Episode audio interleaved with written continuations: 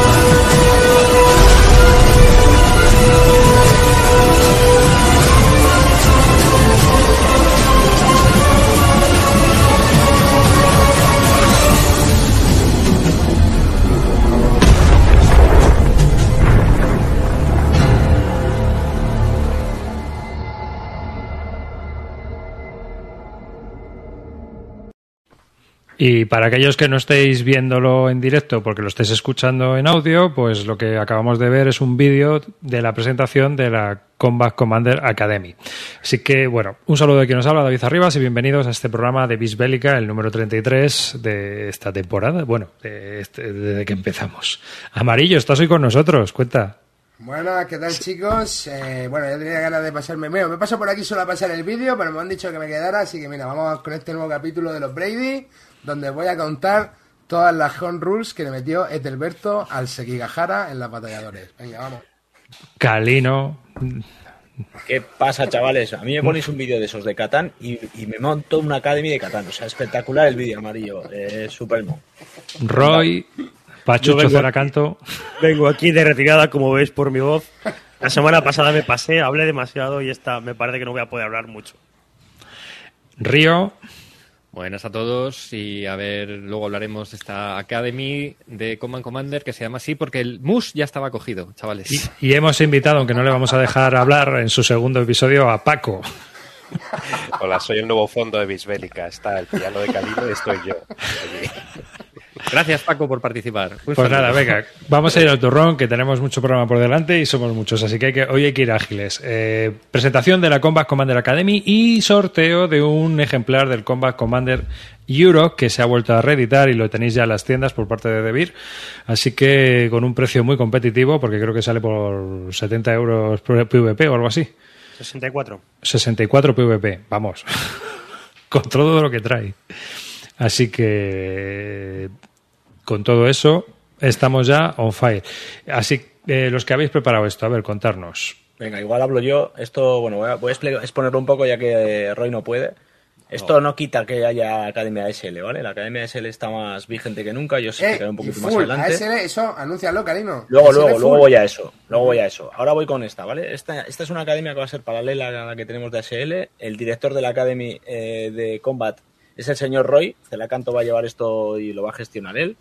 Aquí estáis viendo las fechas. La idea es hacer una partida de aprendizaje en la que me van a enseñar a jugar a mí. Yo nunca he jugado a Combat Commander. Y a partir de ahí, la misma mecánica que hemos llevado con A S L. Profesores eh, jugando con vosotros en escenarios en los que vamos a tratar de jugar escenarios completos. Ahí veis qué días y qué escenarios se van a jugar. Empezamos el veinticuatro de noviembre con una partida conmigo y a partir de ahí, prácticamente cada quince días, cada jueves, menos un lunes, si os fijáis el lunes diecinueve, se jugará cada jueves un escenario diferente en el que vamos a ir añadiendo dificultades y el señor Roy nos irá explicando pues en qué consiste el escenario y demás. Eh, la idea es que tengáis un tutor por cada X número de participantes. En función de cuántos participantes haya, pues haremos eh, más eh, salas con, con un profesor que dirija varias, pues ya veremos este formato cómo, cómo le damos vuelta. Entonces, lo primero que os pasaremos va a ser ya un link en el que podéis inscribiros tanto profesores como alumnos. No sé si está por ahí, si podéis... Sí, espera, que tú ve hablando. Te, sigue. Pues yo, eh, yo en lo ese link... En el chat, os... Por si alguien, si alguien lo puede pinchar, vale. Nosotros podemos poner enlace, ¿vale? Lo ahí en el... Pues es tan fácil como meteros ahí, os vais a rellenar un formulario con vuestro correo y a partir de ese correo empecéis a entrar en la Academy y empecéis a formar parte de ella. Lo único que os vamos a pedir es que esto requiere un poco de organización, requiere buscar gente que se comprometa con nosotros, y lo mismo pedimos tanto para alumnos como para profesores que se quieran meter. Fijaros que hay una serie de días, efectivamente podéis faltar alguno, no, esto no es eh, una reclusión a la academia, se inscribe el que quiere, pero aquel que se inscriba que tenga un poquito de compromiso y que intente venir y formar parte de esto, porque nadie nos da de comer por esto, lo hacemos como algo para formar parte de un grupo y que todos formemos pues eh, aprendizaje de este juego, de la mano de, como os digo, Roy y algunos otros. Roy, ¿quién está metido en esta historia? Tú puedes contar más. Pues estamos yo, eh, probablemente esté yo, eh, es que, tío, no me da la bondi para hablar nada. Meteros en la puta academia, porque si no se van a meteros en la A S L y nos van a hacer boicot. Vale, pues... Básicamente, poco más que añadir. Espera, eh... Kalino, que está diciendo el Alberto y es razón. Di, di, el, di el correo para la gente que lo oiga en formato podcast. Muy que bien. No pueda eh. ver el enlace, dile. Vale, el correo de esto es... A ver que lo encuentro un momentito, ¿vale? Combat el correo Commander es, Academy. Eh, Combat, exacto. combat commander academy arroba gmail punto com. Ya lo siento, está el enano gritando, dándolo todo. No sé si lo oís de fondo, a- pero también Academy se quiere inscribir. Acabado en Y, ¿eh? Ojo. Efectivamente, combat commander academy arroba gmail punto com. Todo el que quiera, insisto, dentro del formulario que tenéis aquí ahora mismo, eh, podéis escanearlo. Si lo vais a ver por Twitch o por cualquier... Eh, lo veis por... Eh, lo escucháis solo, eh, lo vais a poder eh, ver en cualquier momento en Twitch durante una temporada. Podéis entrar ahí y hasta el veinticuatro del once tenéis tiempo para inscribiros. Si lo hacéis a posteriori, pues tampoco hay mayor problema, o entraréis un poco más tarde y se acabó. Insisto, el que se quiere inscribir con un poquito de compromiso. Eh, esto lo hacemos de la mano de Devir. Eh, le propusimos esta opción, esta idea a Devir. Roy le gustó lo que hicimos con A S L y es algo que ha, que ha salido de su, de su persona y que es el que lo, está, lo va a mover. Pero bueno, que estamos todos los demás detrás y que vamos a apoyar esto y estaremos también, o bien como alumnos o como profesores, o sea que el resto de compañeros de Vis Bélica también andaremos por ahí. No sé si quieres añadir algo más, Roy. No, no, nada más. Vale, Roy no está para hablar, pero bueno. Eh, Yo solo quiero decir... Solo quiero decirle break a Kalino... y D M, ¿eh? El de Roy está fatal, ¿eh? Break y D M. Break, D M, Disrupted y, y Dolce Gamo. Yo solo quería decirle a Kalino, para que vaya practicando un poco, su primera lección al Combat Commander es que digas, me descarto. Me descarto. Bueno, eso es. Creo que ya lo, esa, esa frase ya la, ya la uso en A S L. Que no tiene cartas. eh, eh, aprovechando, aprovechando esto, y antes de empezar a hablar de, de la Academy de Combat Commander o, de, o del juego en sí, o de lo que queráis hablar, quiero detallar un momentito el tema de la Academy de A S L, ¿vale? Eh, Dos minutos. Nada, rápido. Pasamos ya de S K y nos pasamos directamente a Full. Eh, tenéis toda la información en la web de la Academy y directamente pues ya empezamos desde ya mismo. Esto lo gestionan entre Ángel y... Y Emilio, estamos a Amarillo, Óscar y yo, los cinco que formamos en principio todo el tema de... Los que hemos movido un poquito más el tema de S K y simplemente eso. El que quiera entrar ahí, pues que eso sigue para adelante, ¿vale? Que no voy a dar mucho a la tabarra. Ala, he dejado cosa. También en el chat, chicos, he dejado en el chat también el, el, la web de la Academy, ¿vale? Por si queréis echarle ahí un, un ojillo. Y dicho esto, pues nada, vamos a comenzar con batalladores. Vamos a pasar al siguiente tema, que es batalladores, porque estuvisteis todos menos Roy y yo. Así que aquí os cedo la palabra. Paco, tú también estuviste, ¿no? Sí, sí, sí. Pero ¿tú, tú jugaste algo más aparte de tus juegos o estuviste haciendo algo? Es que yo no quiero ir a hacer demos a los sitios ya. O sea, ya todo lo que es las demos de los juegos ya, ya están hechas. Yo fui a jugar y sí, jugué dos partidas a mis juegos, una Planta Genet y una Cuyus Regio, pero con gente con la que quería jugar. Una Carlos Gete, Planta Genet, que jugamos, o sea, él ya sabe de qué va el juego y jugamos a pegarnos leches, o sea... realmente a, a llevarlo al límite y estuvo muy divertido. Y la otra fue con Carla Salarcón de aquí de Barcelona, que, que era Cuyus Regio también, pero era para jugar. Pero sí, yo estuve jugando a cosas, me pegaron una paliza en Grandes Campañas, espectacular, o sea, un escenario que consiste en una carrera y de las catorce primeras activaciones hice dos, o sea, genial, estupendo, maravilloso. Igual tengo que objetar, ¿eh? Yo estaba hablando con mis compañeros, que son los que te dieron la paliza. Primero, eh, son mis pupilos, eso ya es, eh, ya, ya habla de por sí, habla solo. Y luego que, que todos sabemos que en este juego no es el que más mueve, es el que mejor sabe dirigir esas unidades. Paco, si no sabes mover, es tu culpa, chico. Sí, sí, sí, sí, claro. Y, y luego, pues, eh, nada, yo solo decir de batallador que es... eh, son las jornadas que estuvieron organizadas estupendamente. Es una barbaridad, realmente. Eh, estaba súper cómodo, hicieron un montón de detalles como los regalos, los sorteos, el pica pica ese que hicieron por la noche en plan cena, que estuvo muy bien. Y, y aparte de la gente con la que jugué, si me dejáis, me gustaría decir una persona que me hizo mucha ilusión conocer, que fue de Alberto, al cual llevo leyendo un montón de tiempo, no lo conocía en persona, o sea, no lo había, no lo había visto nunca. Y eso que ves a alguien que se sienta a tu lado y empieza a mirar el cuyus y tal, y parece que le interesa y tal, y ese de Alberto. Y me hizo mucha ilusión porque, bueno, supongo que todos habéis leído su blog, sus artículos. Y le sufrimos y en el que... chat.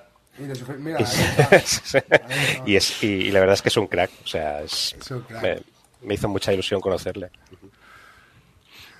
Pues igual hablé con él y yo no supe quién era, ¿eh? Porque... Probablemente, como te, como te pasó pues... con el setenta por ciento de la convención. Sí, que era la estrella, Kalino, ¿eh? O sea, por ahí bueno, por donde pasaba bueno. Había gente alrededor ahí. Os me digo... fui... Os digo que Me fui no. sin saludar a César. Eso fue espectacular. Eh, le escribí el lunes, esto es cierto, ¿eh? Escribí a una persona el lunes, a César, que me ha estado echando un cable en A S L a punta pala y tal. Y cuando llego a casa digo, me cago en la leche. Si ni le he saludado, tío. Resulta que le escribo y me dice, pero tío, si estuvimos una hora y pico hablando del Tenkato Ichu. Eso fue grandioso. Ay, qué desastre, tío. Qué desastre. Bueno, bueno. Bueno, pero bueno, de las jornadas la verdad es que es una maravilla, ¿eh? Yo he venido encantado. Unas jornadas muy bien organizadas, eh, la gente de Zaragoza lo ha montado estupendamente, el hotel estaba muy bien. Vamos, no sé, yo para mí un diez. Sí, sí. Concuerdo totalmente. O sea, y además yo creo que con la gente... Con la gente con la que he hablado, vamos, todo el mundo estaba bastante contento con las jornadas y, y muy, muy buena la experiencia. Estoy de acuerdo. Cómodo. Todo Pretenden hacerlas hotel. Todos los años, imagino, ¿no? Sí. Yo estuve hablando con Francisco, que es el, el, el presidente del club, el que las organiza, y me dijo que él sí, que dentro de su mano, que todo lo que pueda lo seguirá haciendo. Él dice, como está jubilado, que, que bueno, que... Que dice, dice, si me hubieras preguntado esto hace dos días te hubiera dicho que una mierda. Dice, pero bueno, ahora que está saliendo todo bien. Sí, o sea que bueno, mientras mientras Francisco se siga animando, eh, su idea es seguir haciéndolas. Y la verdad es que yo, mientras las sigan haciendo, yo creo que estaré allí fijo. Joder, sí. Es que es súper cómodo, tío. Es que está una hora y media de casi cualquier sitio, ¿sabes? Que sí. El factor ubicación es magnífico. Sí, que se lo digan a Anduril. Que se lo digan a Anduril, que esta hora y bueno, media de cada vez en cualquier sitio. Hay sitios que están lejos de todo, ¿sabes lo que te digo? Y Barcelona suele ser uno de ellos, pero de Zaragoza precisamente no. No, pero es verdad que Entonces... Zaragoza está muy bien situado por el sí, tema, tío. Sobre todo del AVE. Sí, eso claro. Es el, el AVE hace que toda la gente de Cataluña, la gente de Madrid, incluso la gente de Andalucía, se plantee en Zaragoza en, muy cerca. Luego, de toda la gente del norte, el País Vasco, Asturias, también mm. está muy cerca. Es verdad que al, al que venga, a lo mejor, pues eso, de Murcia o lo que sea, pues le pilla mal también todo. Pues sí, Anduril dice que todavía está llegando, está llegando ya.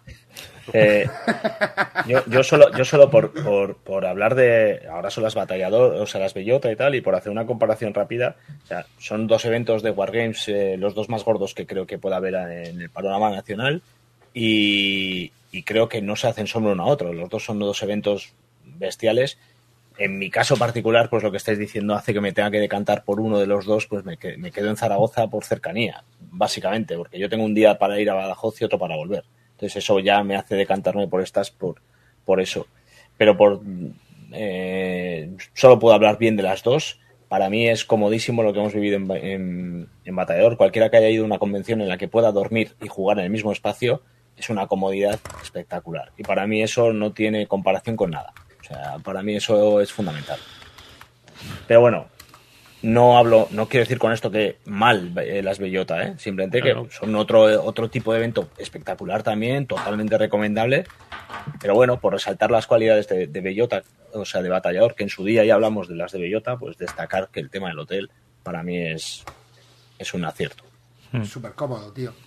Y encima tampoco, a ver, la sala estaba muy bien, tío, porque el tema de la moqueta hacía que tampoco hubiera mucha... Mucho jolgorio, mucha river, ¿sabes lo que te digo? Mucho barullo de fondo, tío. Y acústicamente era, era cómodo también el sitio. Bueno, la gente se quejaba que, que si se te caía un counter en esa moqueta no lo encontrabas, ¿eh? Bueno, se encontraron con algunos counters de A S L por ahí al día siguiente. De, de, ¿eh? de, del año pasado. Bueno, eh, a nosotros se nos cayó Francisco primero Y es verdad que estuvimos buscándolo como veinticinco minutos y luego resulta que estaba dentro en la caja. ¿Quién era Francisco primero? ¿Le saludé? Bueno,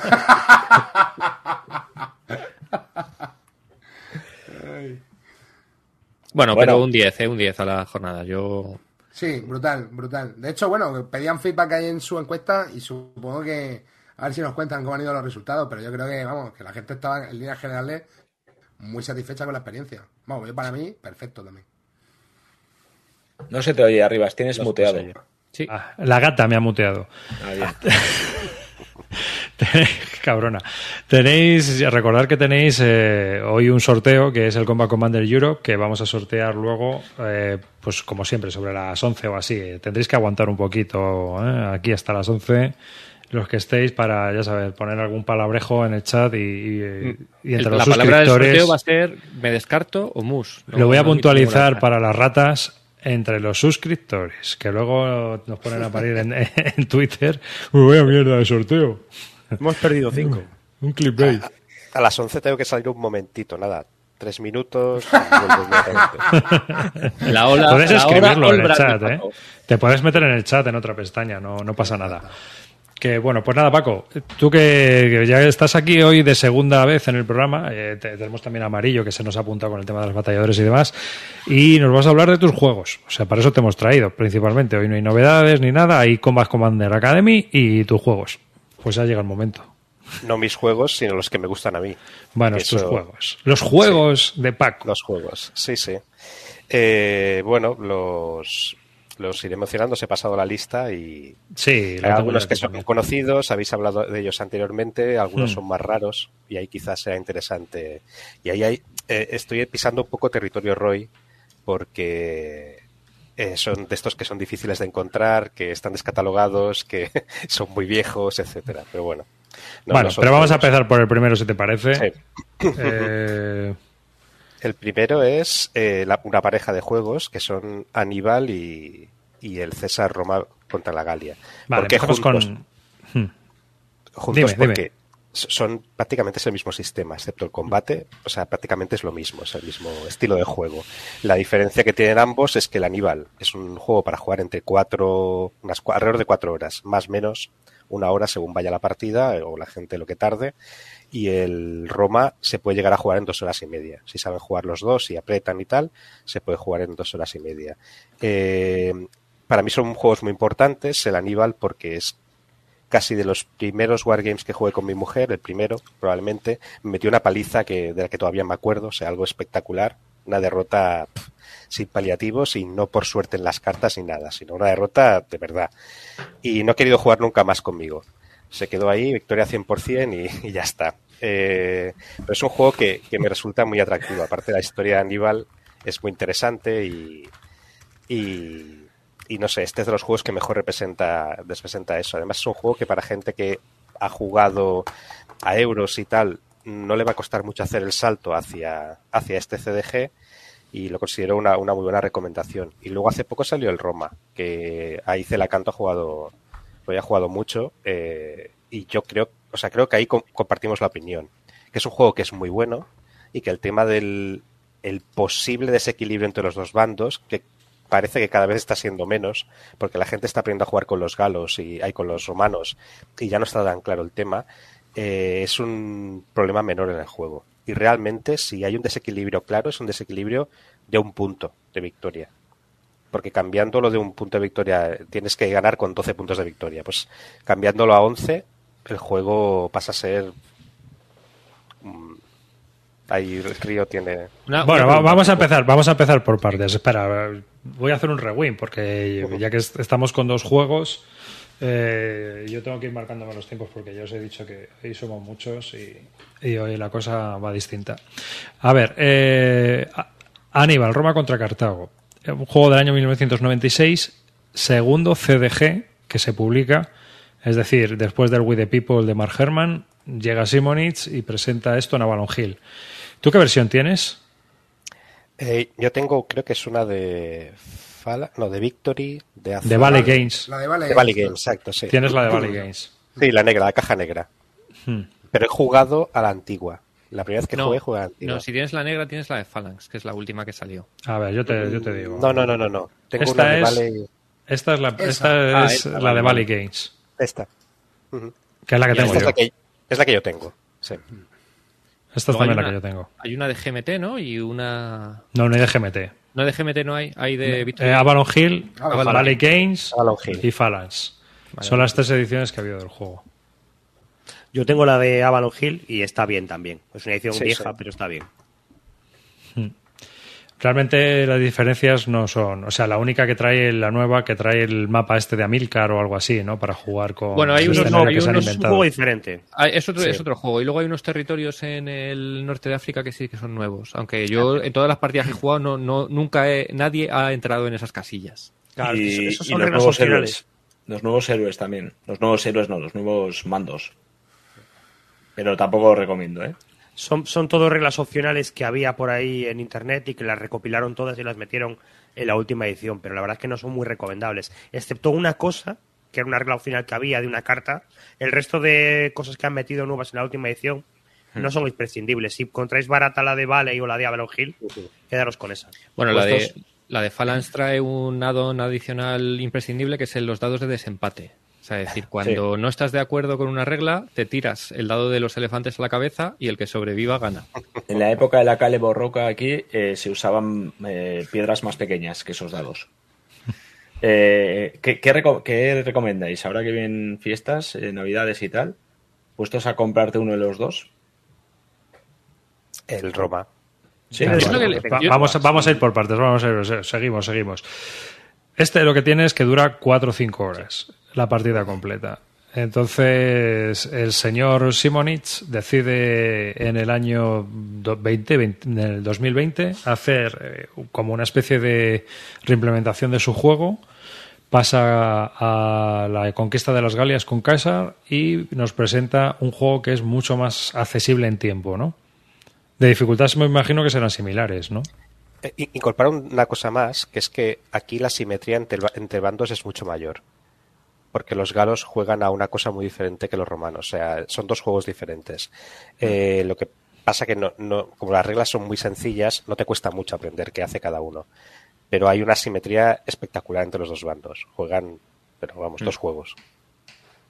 Yo quiero que le quería preguntar a Paco de este juego, lo que estaba hablando, que es uno de los mayores, bueno, problemas, no sé, porque yo no lo he jugado, pero polémicas, ¿no? Con este juego, que es lo que ha comentado el mismo Paco, del tema del, des, del desbalanceo, ¿no? Que al principio parece que sí que lo había, ahora parece que se mitiga un poco. Yo lo, lo que quería es, si tú lo has jugado mucho, una de las cosas que yo lo he oído más, la crítica, es no solo el desbalanceo, sino que, que la forma de jugar del galo, si juega a quedarse en la defensiva, a no salir, a no hacer nada, es prácticamente imposible ganar. O sea, que pierda. Es decir, lo de, si quieres jugar de esa forma, eh, ¿hay alguna posibilidad para el romano que gane? Que me sí, parece sí. aburrido de cojones jugar así, pero bueno. Sí, lo que pasa que eh, es un juego, o sea, la forma más sencilla de jugar para cualquier persona que entre en el juego es con el galo, es jugar a tortugueo, que es básicamente no hacer nada y colocar marcadores de influencia por todas partes. Ya está, no, no hacer mucho más que eso. Te quedas, los galos no salen de sus poblados, César tiene que ir a cargárselos y vas haciendo eso. Eh, es un juego muy aburrido, entonces, para el galo, no, no se divierte. Y, y el juego ahí... Ahora parece que está balanceado. Más o menos los romanos ganan bastante parecido de lo que ganan los galos así. Eh, lo que pasa que se puede jugar mejor con el galo. Se puede jugar bastante mejor que eso. O sea, no, si no sabes... Por ejemplo, cuando yo juego en solitario este juego, que he jugado algunas veces, juego siempre con el romano. Y el galo lo único que hace es saco una carta y lo que ponga, me pongo marcadores los que más me molesten. O sea, los que vea que me, que me van a hacer más daño. Y ya está. De vez en cuando hago una carta, sí que hago algún evento, pero...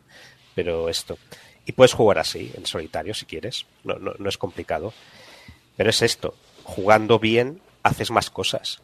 Y esto, lo, lo que ha pasado con este juego, pues es que la gente empezó a hablar de él habiendo jugado pocas partidas y te quedas en la superficie, con cuatro o cinco partidas no aprendes a jugar bien con el galo. Y entonces, claro, sí, el tortugueo, el desbalance, el no sé qué, pero los que llevan veinte o treinta partidas, pues pues ya saben que no va así. Para jugar con los galos sí. bien tienes que hacer cosas. No, ya no se va leyendo, que... ya ya se va leyendo. Bueno, sí, lo que sí. pasa es que es uno de los grandes problemas, o bueno, problemas o características que tiene un poco nuestra afición, ¿no? Que la mayoría, pues es muy complicado que le acabes dando cuatro o cinco partidas al mismo juego porque hay tanta novedad que muchas veces, sí, si ves sí, que no te encaja en las eso te iba a decir. primeras veces, no le das una segunda oportunidad al juego.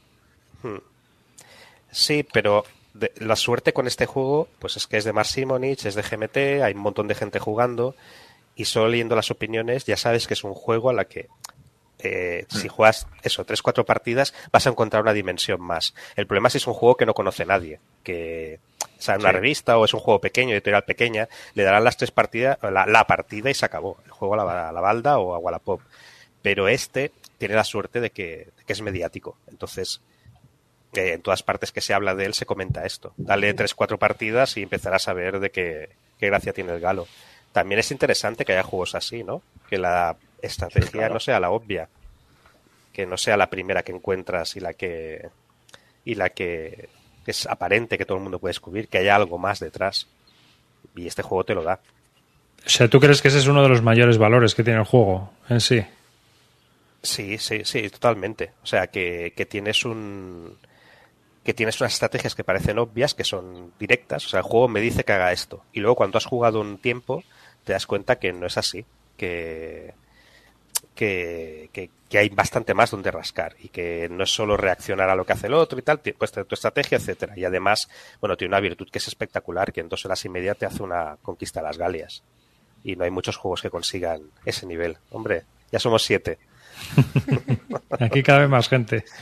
Sí, sí. Qué cojazos tiene, Roy. Uh-huh.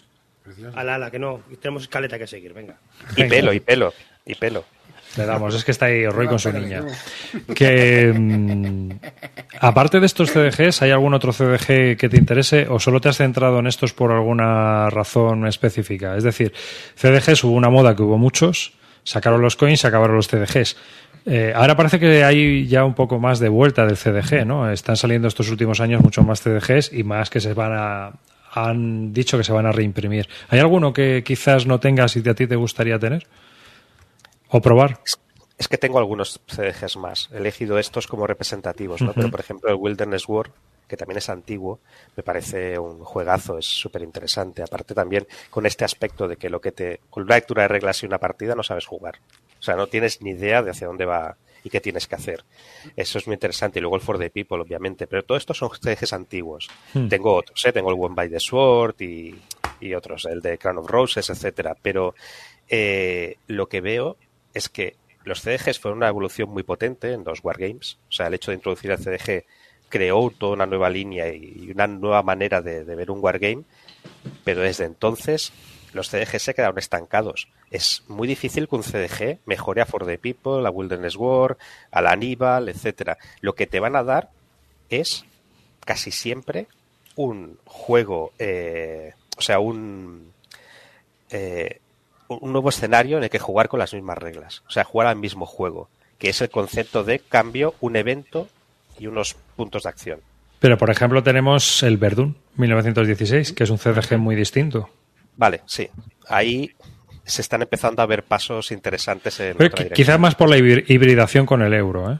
Sí, sí, claro. Ese, eso es lo que es la gran esperanza del Wargame, yo creo, de cara al futuro.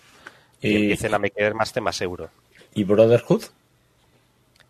Ese no lo he jugado. No puedo, no puedo opinar y tengo muchas bueno, ganas, ¿eh? Lo tengo aquí en, en la lista. Brotherhood y... en cuanto a mecánicas es un C D G clásico, lo que pasa es que tiene el tema de los tres jugadores, pero hmm. no, no aporta mucho así fuera de... En cuanto a mecánicas es un poco... Bueno, el comando, bueno, a ver, eh, yo creo que aquí eh, la persona eh, que más... Sí. La, aquí la persona que más ha... ha metido estopa en el diseño de C D G, yo creo que ha sido Volko, que ha hecho los juegos más distintos, ¿no? Porque tienes una evolución de un C D G, podría ser el Labyrinth, y luego ya la serie también está de, sí, de los coin, ¿no? Sí, sí. Y ahora el Levy Campaign. Campaign es decir, que, que es quizás el diseñador que más está haciendo evolucionar lo que es el C D G en sí, ¿no? Sí. Ahora tenemos muchos tipos de C D Gs. Dentro de lo no, que hay... Nos... ¿No meteríais el Cruzada dentro de los top?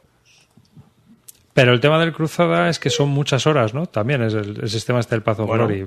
Aníbal también. Es más corto. El, es más corto, sí. Es más corto, Aníbal, ¿eh? Este yo creo que te lleva dos sesiones mínimo. El, bueno, sí, vale. O sea, más el Cruzada. Yo, yo más que de hablar de, o sea, de topes, de distintos, ¿no? Es decir, porque es verdad que hay muchos que siguen que son muy parecidos, o sea, todo lo que son los hijos putativos del Path of Glory, eh, o incluso el For the People, pues son muy sencillos. Y luego es verdad que hay algunos que sobresalen un poco porque se aportan un poco mecánicas que son más, más distintas. Eh, los, los coin, por ejemplo, si los quieres ver así, el propio Labyrinth como híbrido antes llega a los coin. El Empire de Sam me parece que también es más distinto de lo que suele ser. Y luego hay otros, por ejemplo, incluso el Visindas Volk, que puedes considerar que es un, un C D G, pero también es tiene mecánicas distintas. Ya no tienes una mano tú, sino que hay unas cartas que, que bueno, compras. Yo creo que hay distintas mecánicas. María. Que, eso es. El Friedrich y el María. Pero el Friedrich y el María, yo no los he jugado, pero no, no considero ahí, que eh. sean C D Gs... No, a ver. Al uso. No, pero usan las cartas. Usan las, las cartas, cartas son para el para, combate. Para el combate. Sí, usan pero, la carta, no, pero no tus, tus movimientos o tus acciones no están rigidas por las cartas. Solo sí. No, pero por ejemplo, hay que pensar que luego está el Twilight, el Twilight tuvo muchísimo éxito y dio un mogollón de juegos. Claro, no, no digo eso, digo que el, el Twilight dio un mogollón de juegos sencillos, como el trece días y todo lo que vino después. Incluso el trescientos, si ustedes caen ahora. Sí, el, el Carrera hacia la Casa Blanca. Eh... La Casa Blanca, todo ese tipo de juegos son descendientes de los C D Gs. Está, estamos el un Forsater. Poco, estamos un poco en qué hicieron los romanos por nosotros, ¿no? Hemos empezado sí. a soltar. Hablando de romanos, además. No, pero sí. creo que sí, creo que, o sea, que dentro de los C D Gs hay muchísimos tipos de C D G. O sea, no, Quantum Master General, abundan por aquí. También, también. Puede ser. ¿Mm? O sea, yo creo que sí que hay bastantes tipologías, ¿no? O, si tú tuvieras que recomendar, entonces, distinto. recomendarías el, el de César. Sí. sí sin sí, lugar a duda, duda, además. Sí, sí. En, técnicamente, lo técnicamente lo, lo anunció Doit Games en español. Mm. Y el Aníbal lo podéis encontrar por Masqueoka, en español. Sí. Por Nag Wargames, Masqueoka. Eh, es, es la editorial que lo tiene aquí en España. Que también tiene Successors, que es otro C D G multijugador que eh, para mí es mm, quizás el mejor C D G multijugador que hay, porque sí, en una sesión te lo cepillas. ¿Y el G I S? De flipé, porque ahí hay un... Pero el sólido. Tema del, del G I S es un, eh, el G I S es para comer y cenar con los amigos. Sí, el y conocer es gente. Un evento, es un evento, o sea, yo me quedé con tanto mono después de mi victoria aplastante que me fui a ver la otra partida. Me tiré cuatro o cinco horas más viendo el G I S, pasando de Kalino, que había llegado. Eh, estaban, no hice ni puto caso a Kalino y me puse a ver la otra partida de G I S, que estaba también interesantísima. Yo os digo que estaban en la mesa de al lado y los de la mesa de al lado diciéndole, Amarillo, suéltame el brazo.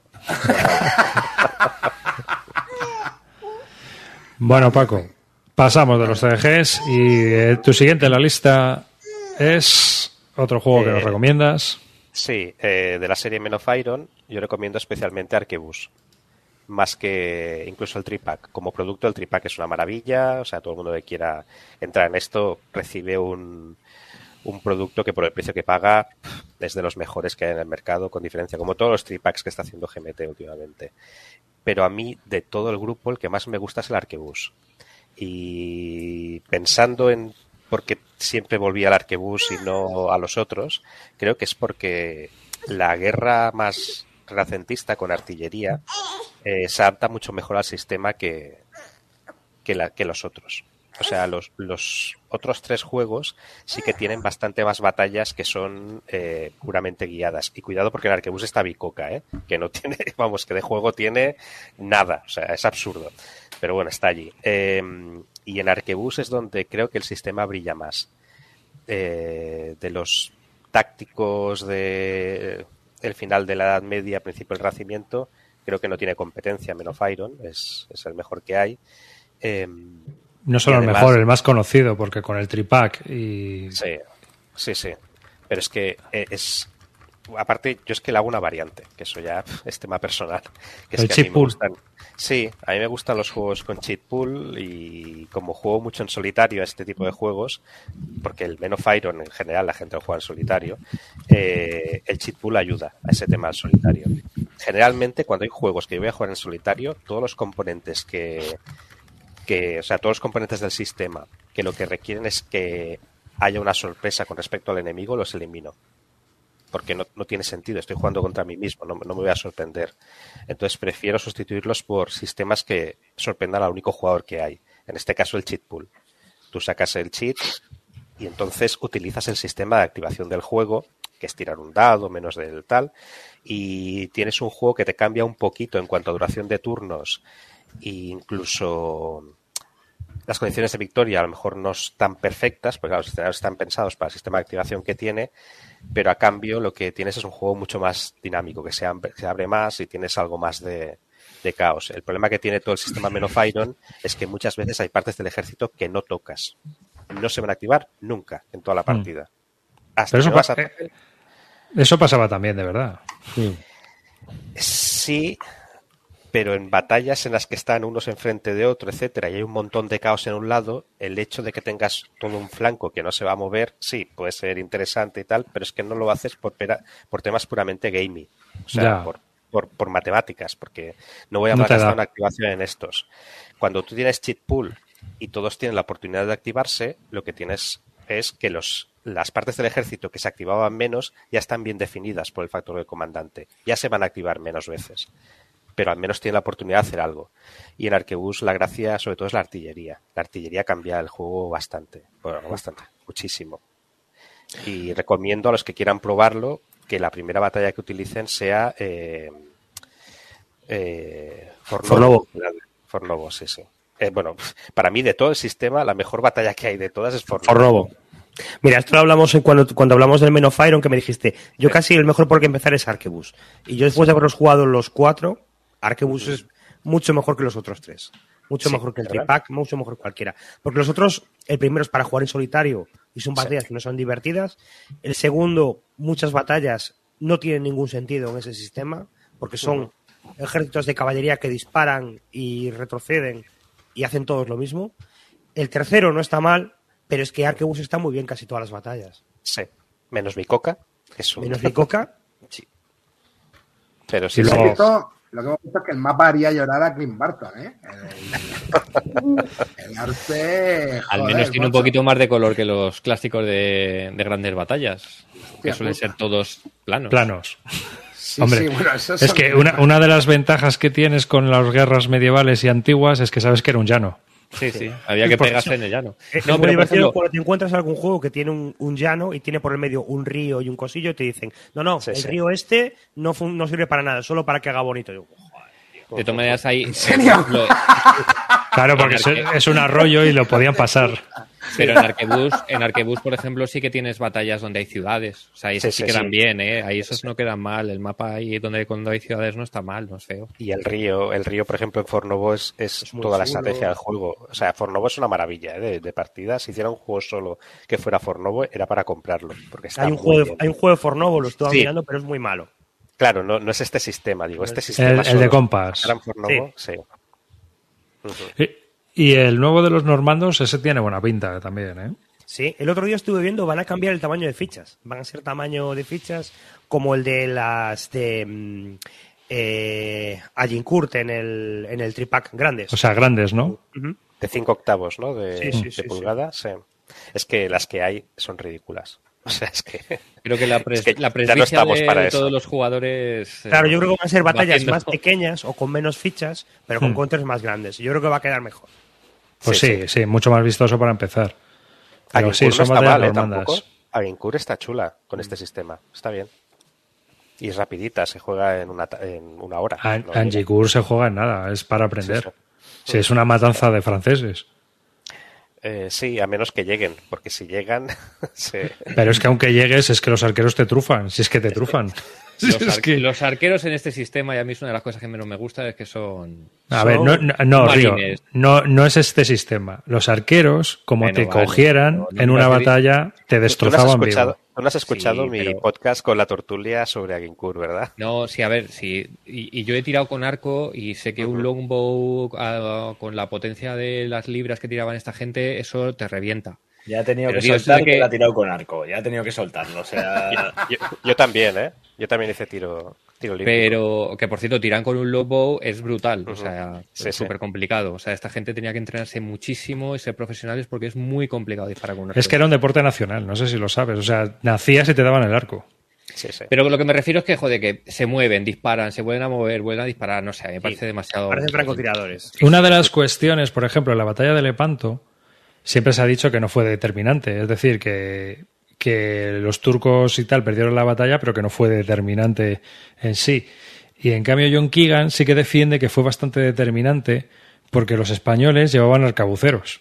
Entonces tú, si te, se te muere un arcabucero, pues viene otro de Cuenca y le enseñas a disparar con el arcabuz en, en unos días. Pero los, los otomanos no. Los otomanos iban con arcos de hueso, compuestos. Iban con arco compuesto. Y un arco compuesto necesitas toda la vida para ser entrenado en arco compuesto. Y fabricarlos y, bueno, es un rollo de narices. Entonces, cada baja que tenían los otomanos era una baja irreemplazable, en realidad. No, ya no podría, no era tan fácil reemplazar a ese arquero compuesto. En cambio, pues, el, el Imperio Español ahí sí que pudo remontar las pérdidas. O sea que, por eso te digo que el tema de los arcos trae cola. O sea que, eh, ¿en el de los mandos te vas a meter o no? O según veas. Puedo decir que no ahora y será que sí. O sea, sí. Que sí. Que sí, que sí. Sí, sí. Sí, sí. De esta serie de, de que sacó Richard Berg, que en realidad son todas muy parecidas, ¿no? Porque al final van derivando unas de otras, porque hasta la de los napoleónicos que hace Frederick Bay, el, sí, sí. el sistema es muy similar a este, pero con mosquetes. Sí, sí, sí. O sea, es muy parecido. Uh-huh. Eh, en realidad, tampoco es tan difícil, por ejemplo, aplicar el chip pool a, estas, a estos sistemas, porque simplemente es coger otro de los sistemas de Berg y el mismo, las mismas mecánicas que utiliza el chip pool, aplicarlas aquí. Dos activaciones por formación y ya está, ¿no? Por general. Sí, uh-huh. sí, sí, es que es, es entra de forma muy natural. Y ya digo, para jugar, el so- o sea, para jugar a dos... Ese tema de las activaciones que tiene Men of Iron es muy interesante, porque tienes el efecto sorpresa. Hey, te quito tu activación. Vale, está muy bien. Para jugar en solitario, a mí se me queda raro. O sea, ¿por qué tengo que hacer esto? A mí mismo. No. Ya sé que me lo voy a hacer. Entonces, ¿qué me hago? ¿Una tabla y me tiro y tal? No tiene sentido. Cheat pool y... A mí lo que me sorprende es que este hombre hiciera un reglamento de dieciséis páginas nada más para esto de la Edad Media, tío. Con lo, lo barroco que solía ser. O sea, que era un tío muy barroco. Es bueno, que, es que lo, lo barroco está en las unidades. Un reglamento pequeño, hace un reglamento pequeño, pero luego hace batallas gigantescas. Y no tenía sentido. Sí. Lo que tenía sentido es que cuadre todo. Uh-huh. Hmm. No, no sé. Bueno, hay también mucha batalla de medio mapa, aunque haya también batallas de mapa completo. Pero bueno, se le iba un poco la olla. Yo creo que él, él quería hacer su, su rollo narrativo, ¿no? De ah, cruzadas, que me flipan. Y te plantaba las cruzadas, ¿no? Muchachada flipada, muchachada flipada totalmente. Pues el siguiente que tenemos, pasamos a las cruzadas, ¿no? Por lo que veo. Y es, y es Richard Berg, precisamente, también, claro. Wow. Eh, este es un juego, se llama Las Cruzadas of the Crusades, Western Invasions of the Holy Land. Salió en una Strategy and Tactics. Eh, años después, Berg hizo una, otra versión. Que, que salió por G M T. Sí, Onward Christian Onward... Soldier. Sí, esto. Eh, es bastante peor que este juego. Y la gracia que tiene esta... Ah, por cierto, a Mark Herman le gusta mucho el de las cruzadas también. Lo, lo juega mucho. Este juego son dos juegos, en realidad. Hay uno de la primera cruzada y otro de la tercera cruzada. El de la... A, a lo mejor me lío, ¿eh? Es uno de los dos. Pero uno de los dos es para dos jugadores. Creo que es el de la tercera. Ju- la tercera. Y el, de... y el de la primera es para ocho jugadores. Ocho jugadores. El de ocho jugadores ni con un palo. Vale, o sea, no, no. El de ocho jugadores, no, no. El de dos jugadores es de los mejores juegos de las cruzadas que se han hecho nunca, creo yo. Eh, tiene un tema de la attrition de los soldados cuando viajan, cuando pasan de hexágono a hexágono y tal, que es un pelín pesado, pero es está muy bien. O sea, es una representación de, del sufrimiento de los cristianos yendo por el desierto sin ningún tipo de suministros ni nada, que es eh, que está muy, muy bien. Eh, y cuando sabes jugar, es un juego que es bastante sencillo, realmente. Excepto este tema del cálculo de la attrition y tal, no, no es un juego demasiado complejo. Eh, a, a mí me gusta mucho. Me gusta Esto mucho es de una de, revista, ¿no? De, de la Strategy and Tactics. Strategy and Tactics, sí.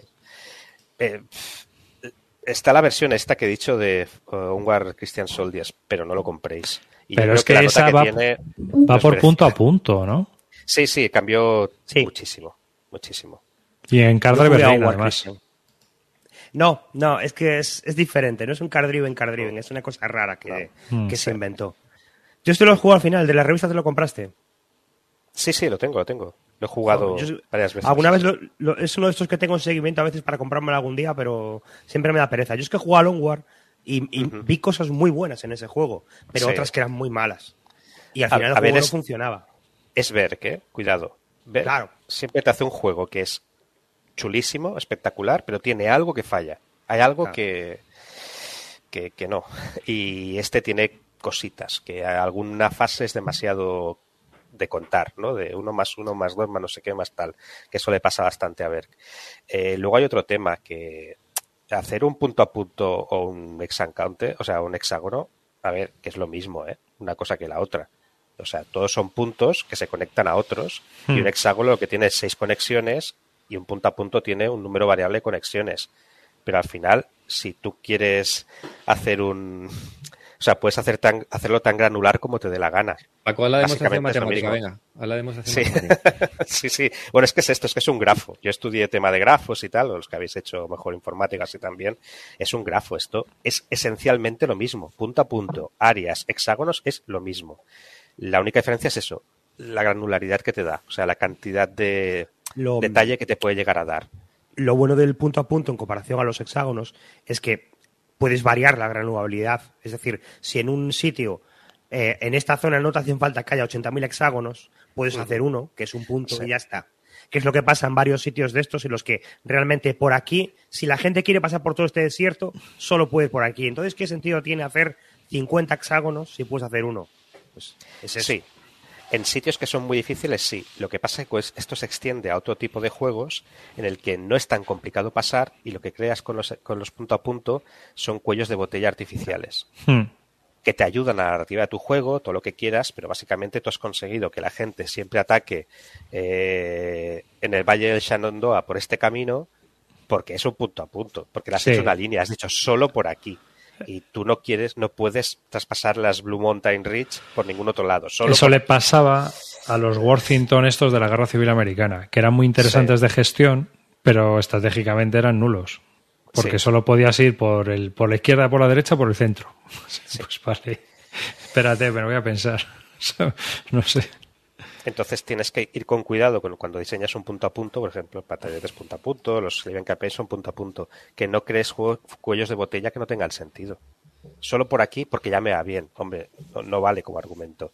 En el caso del desierto, total, si te vas a morir igual cuando vas por el desierto, o sea que haz hexágonos que, que van a pasear por todas partes. Lo que te impide un punto, o sea, vale, lo que te impide un punto a punto con respecto a un hexencounter es la maniobra de flanqueo. Un ejército en un punto a punto no puede pasar al lado de otro. Estamos hablando de un juego del setenta y ocho, ¿eh? Sí, sí, sí. Sí, además. Y de revista, además. O sea, pero en, en el caso de las cruzadas tiene sentido que pudieras pasar por al lado. O sea, no. En la época medieval esto se podía hacer. Entonces tiene sentido. Es un juego, ya digo, territorio Roy, ¿eh? Dificilísimo de encontrar, eh, raro, raro. Y para cafeteros de, oye, ponte, míratelo y tal, y tendrás una experiencia divertida. Pero bueno, es un juego que a mí me gusta bastante. A mí me ha llamado la atención el modo A ocho, ¿eh? Yo, eh, fíjate, sí, yo bueno, lo he jugado. Eso... No, no, yo lo he jugado. ¿Tú lo has jugado? Jugué, yo lo he jugado. Jugué Longwar Christian a seis. Es muy divertido porque son... Es que la coña del juego es la siguiente. Son católicos y musulmanes eh, en dos bandos, pero solo gana uno, el que al final tiene sí, Jerusalén.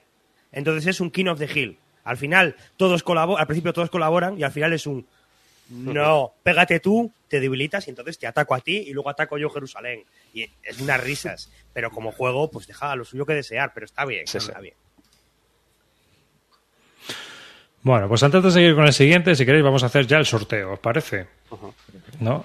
Entonces, vale. Espérate, que voy a empezar a recopilar, porque si no empiezo a recopilar luego me pasa lo de siempre. Vamos allá. Bien. Eh, lo que voy a hacer es poner ahora el mensajito que tenéis que poner, ya sabéis, para que esto funcione. Si no ponéis ese mensaje tal cual, no os puede tocar el juego. Y también lo que voy a hacer es, lo siento chicos los que no sois suscriptores, pero esto es de lo que vivimos. Así que es lo que hay. Así que es lo que hay. Eh, dicho esto, todo aquel que sea suscriptor y ponga Vis Combat con el cierre, el cierre este de admiración, pues puede tener un juego. Voy a poner... Vamos a presentar la pantalla.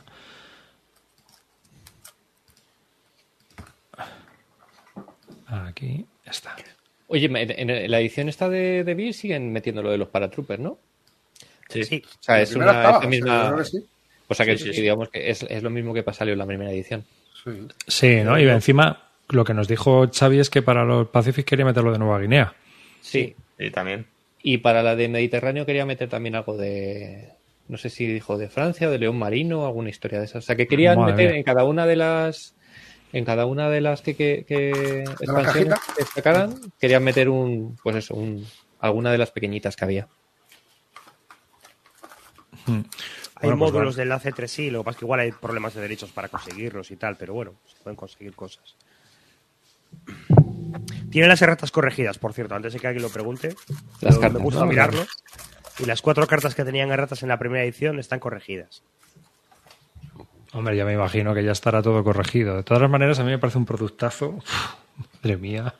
A ver, Pero es muy, que la gente, grande, la gente ¿eh? que pide el Mediterranean no hace falta. No hace falta más que esto. Hombre, Hombre pero, ya, pero ya el Mediterráneo es por completismo, tío. Hombre, pero si ya tenías el primer Combat Commander y le has dado zapatilla, pues hombre, claro, tendrá que claro. tener los otros. Sí, bueno, sí, pero... pero Ten en cuenta que este es un juego que lleva... ¿Cuándo lo editó Devir la primera vez? ¿dos mil quince? No sé cuándo sería la primera edición de Devir, pero fue el creo primer fue el primer wargame que sacó realmente, ¿no? Como wargame... No.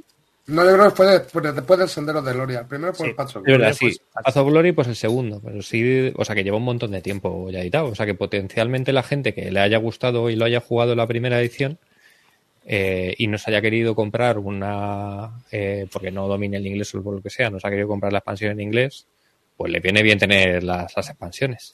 Y, y lo bueno es que luego es un juego muy vivo, ¿eh? El campeonato del mundo que tienen, y o sea, hay campeonatos, hay bastantes torneos. A mí es que... Lo que dicen... Sí, dicen que funciona muy bien el generador de escenarios, tío, además. Hmm. Que Eso lo he oído yo polla, también, ¿no? Lo he oído un montón de gente. Lo he visto jugar, además, me acuerdo que fue unas Bellota, había gente que lo estaba jugando, y me acuerdo preguntar, eh, no, no, si esto es un generador de escenario y que funciona como un tiro. Me decía gente que, que llevaba jugándolo mucho y estaban encantados con el generador de escenario. ¿Podéis explicar un poco eh, cómo se mueve el juego y tal? Sé que es por carta y tal. Yo, yo no lo he jugado. Entonces, Mira, yo Kalino solo te digo una cosa. Para mí ya era un juego que lo tenía defenestrado. Yo era de la opinión de Río. Esto de descartarse y tal. Pero después de jugar un montón de partidas al Undaunted, dije, es que para jugar a esto, Hombre, me juego no, al Combat que... Commander que tiene más chicha, más chicha narrativa y, y temática. ¿Me entiendes? Porque el Undaunted al final no deja de ser un euro. También puedes no jugar a ninguno de los dos. Ya, pero verás, Río, viene alguien a casa, quieres jugar un wargame, sacas el Combat Commander y estás jugando en diez minutos. Yo no, es, no estoy nada de acuerdo. Yo, yo creo estoy que, totalmente de yo acuerdo. Creo que sí, ¿eh? Explicarla, a los, explicarla a los del Combat Commander no me parece nada sencillo. Es que yo empiezo a jugar y vamos jugando. Pues si, vas, si vas a jugar a la casa de los rusos, vale. No, pero, pero como metas ya con alturas, no me parece que la L O S... Bueno, pero con alturas no lo juegas en una partida casual, juegas la claro. casa de los rusos. Ya, bueno, pero, a ver, eh, o sea, ¿es un juego introductorio? A ver, hazte sí. la idea. No, es que sí. es muy accesible, tío, sí. Es que es muy accesible. ¿Y es cómo un se juego mueve muy el juego? accesible. ¿Cómo se mueve el juego? ¿Es un card-driven game? ¿Con sí. cartas? Sí, sí. todo sí, va con las cartas. No. Básicamente todo está en las cartas. Pero mira, ¿sabes qué te voy a recomendar? El jueves que viene voy a hacer una sesión introductoria. ¿Te puedes venir? Y ahí te explico cómo va perfectamente. De, de acuerdo, vale, ahí estaré. Acelerar, a ver, es, es, a es, muy, es muy parecido a S L. A mí, cuando empecé a jugar a A S L... es que Chad Jensen, Chad Jensen era un gran jugador de A S L. A ver, chavales, yo creo que es una especie de A S L simplificado con cartas. Exactamente, exactamente, pero hay muchas cosas que viven de la A S L, o sea... Yeah. Y lo que pasa es que me, eh, en vez de poder hacer todo lo que tú quieras, estás limitado a tu baraja de mana, de cartas. Entonces, ¿que quieres moverte? Pues tienes que sacar una carta de moverte. ¿Que quieres disparar? Tienes que sacar una carta de disparar. ¿Que quieres hacer un asalto? La carta, ¿vale? No, no puedes hacerlo todo, sino que estás limitado a tu mano. Eso hace también Pero, un poco, yo lo veo, que para gente a lo mejor que empieza es más sencillo que tomar las decisiones sobre un montón de unidades en un hexagonal, porque dices, ¿qué hago? Pues yo qué sé, pues si tengo cartas solo de mover, pues me tendría que mover. Bueno, tengo que decir que está Emilio, uno de los profesores de la Academy, en el chat, y le ha dado una embolia escuchando que el A S L es igual que el, que el Combat Commander, ¿eh? No, no hemos dicho eso, no hemos dicho eso. Viene de... es un hijo, es un hijo bastardo. Yo sigo, sigo negando la mayor de que a mí no me parece un juego tan sencillo que se explique en diez minutos. Pues tío, el, a, mí, se a mí me la explica Anduril en, a mí me la explica Anduril en quince minutos. Se explica en quince minutos y luego solo tienes que ir mirando las cartas en el manual. Y ya está. Tú, Amarillo, porque has jugado a la A S L, pero si tú coges no. cualquiera que no ha jugado a la A S L y le explicas el Combat Commander... No, no. Yo se lo he explicado a novatos de los Wargames. Pero, tío, yo jugué este antes que ninguno. De hecho, este fue de los primeros Wargames que me explicó Anduril. Me parece que jugamos un... no sé, no me acuerdo cuál y... y el segundo. Yo era como tú, pero jugué un Daunted y me reconvertí. Me parece que soy... me hice creyente. Tuve una epifanía. También os digo una cosa... dentro de dos semanas sorteamos un Imperial Struggle. Ahí queda. Eh, gracias a Devir. Eh, a todo esto, después de la publicidad, vamos a darle al sorteo, ¿no? Que ya yo creo que nos ha apuntado más gente. Venga, última llamada, mientras voy quitando la marca y todas estas cosas y tal. Así que, ¿estáis preparados? Le damos. Venga. Uno, dos y tres. Como ve, aparece el nombre de Amarillo, lo, lo echamos del grupo, ¿eh? No, no han puesto nada, cabrón. Anda, Antonio Cerebus setenta y tres. Buah, pues nada, por cierto, Antonio, estuve con él en la batallador. Buah, qué puto crack, me alegro que le haya tocado. Mira, otro tongo. Estuve, estuve, eh, estuve yo Amarillo. ¿Estuviste tú? Pues no. A Kalino hay que llevarle la agenda, macho. Es como un ministro. Eh, eh, Enhorabuena. Nada. Eso, que nos escriba, que nos escriba para hacerle llegar esto y... Antonio, como, como hay mamoneo ya, me escribes a mí directamente, que se, se lo paso a Kalino y ya los datos. Y ya. Sí, porque ha estado eh, viene alguna vez por Alcalá y, y de vez en cuando quedamos. Así sí, que, eso me dijo que, que había quedado contigo y dije, no me jodas, tío, visto arriba fuera de su casa, cabrón, y yo no. Así que ahí está. Bueno, pues nada, enhorabuena, Antonio.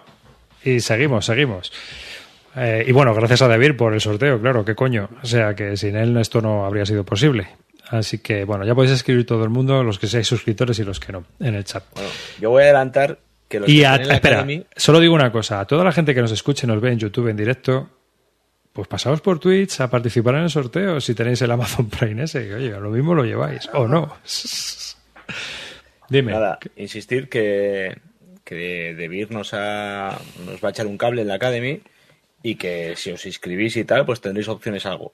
No vamos a decir más porque hace falta compromiso, insisto, ¿eh? No vale con que os inscribáis. Voy a revisar, Hay voy a revisar estar. porque voy a revisar, Kalino, porque la cosa, a ver, está flojita, ¿eh? A ver, ¿cuántas respuestas hay? ¿Tres respuestas? Venga, chavales.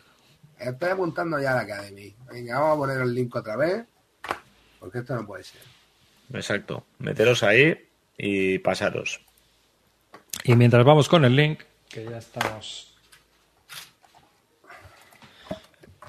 Seguimos con el siguiente juego, que esto es una rarunada. Cuéntanos, a ver, Paco. Sí, esta, si alguno de vosotros la conoce, me va a sorprender bastante. Se llama Wilderness War, mil quinientos noventa y dos. Es una guerra que me interesa mucho, que es la guerra, la invasión de Corea por parte de los japoneses en mil quinientos noventa y dos.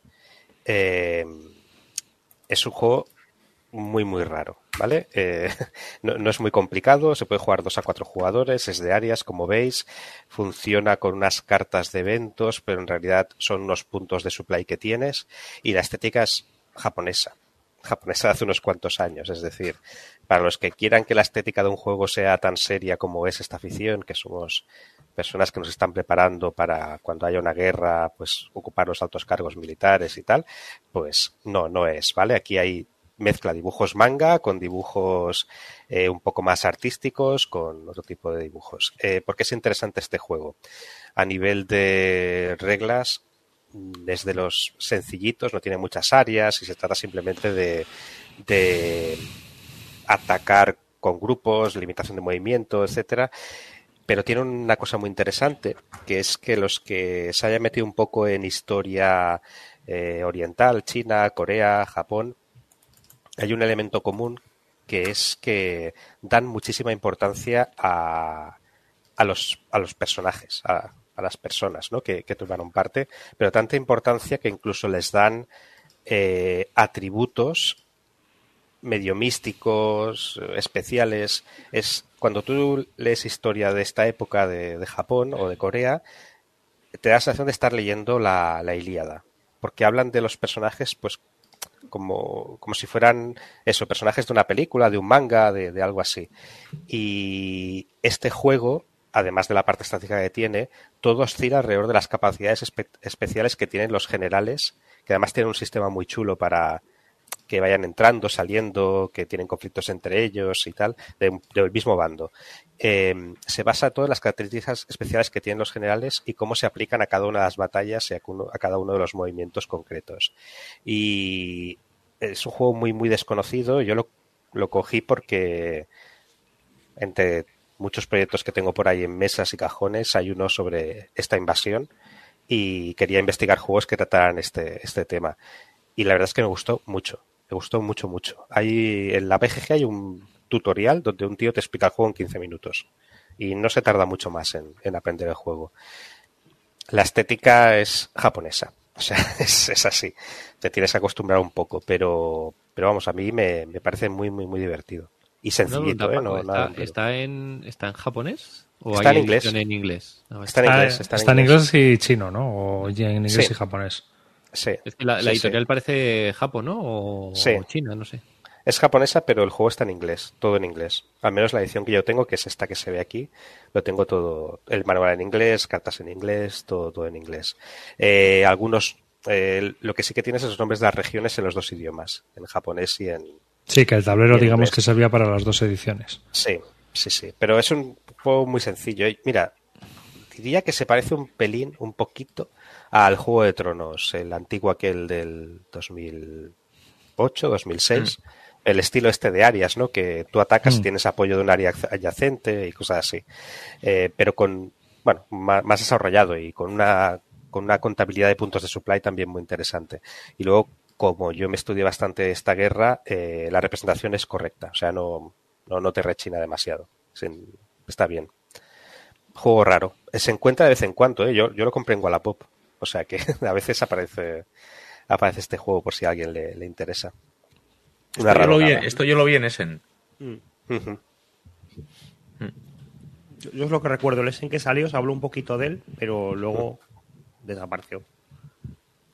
Sí, fijaos en las fichas. Hay fichas que tienen pintamanga y otras que parecen una semifoto, otro artístico. Hay una mezcla de estilos muy raro. Los dados también son chulos, tiras y tienen símbolos como si fuera un Command and Colors de estos. Eh, que, bueno, depende de lo que salga, tienes hits o, o fallos. O... Pedro te lo tiene sin estrenar seguramente, pero lo tiene. Uh-huh. Pues, bueno, vale, vale la pena echarle un ojo. ¿eh? Es, no, no es el mejor juego del mundo, pero, pero está bien. Y es rapidito, no, no, no se tarda mucho. Dos uh-huh. horas y media, tres horas. ¿Y de, de esta guerra encontraste más juegos o, o hay poca cosa? Ah, sí, hay, hay bastantes juegos, pero son todos japoneses. Y es, claro, es muy difícil. Eh, y aparte tienen una, una manera de diseñar los juegos muy diferente a la nuestra. Sí. Es, eh, buscan cosas diferentes en los juegos. Eh, ahora ya no, eh, ahora el mundo ya es muy global y ahora jugamos a lo mismo prácticamente. Pero quizás hace siete u ocho años lo que hacían era cosas muy diferentes a, a lo que nosotros miramos. Yo buscaba algo, bueno, una cosa que tengo por ahí tirada, que a lo mejor algún día hago algo. Sí, como que la retomas, ¿no? Sí, es que es una guerra muy interesante. Ataca a los japoneses, están los coreanos defendiéndose, hay dos bandos entre los coreanos, los pro japoneses y los en contra, y por, y por el lado vienen los chinos, que en teoría vienen con un millón de soldados. Entonces es una cuenta atrás. Los japoneses tienen que conquistarlo todo, o si no, llegan los chinos y arrasan. A Como en Corea. Sí, sí, algo de, de este estilo. De es, que, es que vuelve a ser una repetición, pero en la época de los samuráis. Y la, y la parte naval también es muy chula. Las guerras navales en que los coreanos tenían una inferioridad espectacular, pero aún así ganaron. Es, está interesante. Uh-huh. Pues nada, pasamos al siguiente juego que tienes en lista, que, no sí. es, que es el Fading Glory, ¿no? Pongo Fading Glory, sí. Perdón, te lo he pisado. No, no, no, tranquilo. Es el sistema Napoleonic veinte. Como sí. siempre te quejas de los napoleónicos, yo quería traer Hombre. una recomendación de, de los jugadores napoleónicos, no los juegos. Los juegos están bien, los jugadores no. Los que jugamos napoleónicos de vez en cuando estamos fatal. Eh, me parece primero, uno de los mejores juegos introductorios al X-Encounter que hay, toda, toda la serie Napoleonic veinte, uno de los mejores juegos introductorios a napoleónicos que hay, porque tienes los elementos básicos que te vas a encontrar de cualquier napoleónico, cómo funciona la caballería, cómo funciona la artillería, cómo funciona la infantería, y son juegos que también eh, ocupan relativamente poco en mesa, se juegan rápido y puedes enseñarle a cualquier persona en quince minutos. No, es que no tienen muchas reglas, es, es muy sencillito. Y tienen el suficiente espacio en el tablero como para que puedas maniobrar realmente, puedas hacer cosas, no tengas que ir solo por el caminito de siempre. Eh, Fading Glory, ¿por qué Fading Glory no España veinte? Eh, los dos son el mismo juego, es por las batallas. Es que Fading Glory te trae Waterloo, Borodino, te trae Borodino, Smolensk, Smolensk y Salamanca. Bueno, Arapiles, Salamanca. Waterloo y Salamanca. Sí, es que es, vamos, es un paquete de que tiene, lo tienes todo ahí, si quieres. Está muy bien. Hmm. Bueno, este lo ha, ha comprado la licencia de todo el sistema Decision Games. Sí, pero quiere sacar cien, ¿no? Decían algo cincuenta. Así, una barbaridad. A ah, cincuenta, perdona, sí. Una barbaridad. ¿En serio? En cuatro. Batallas, sí.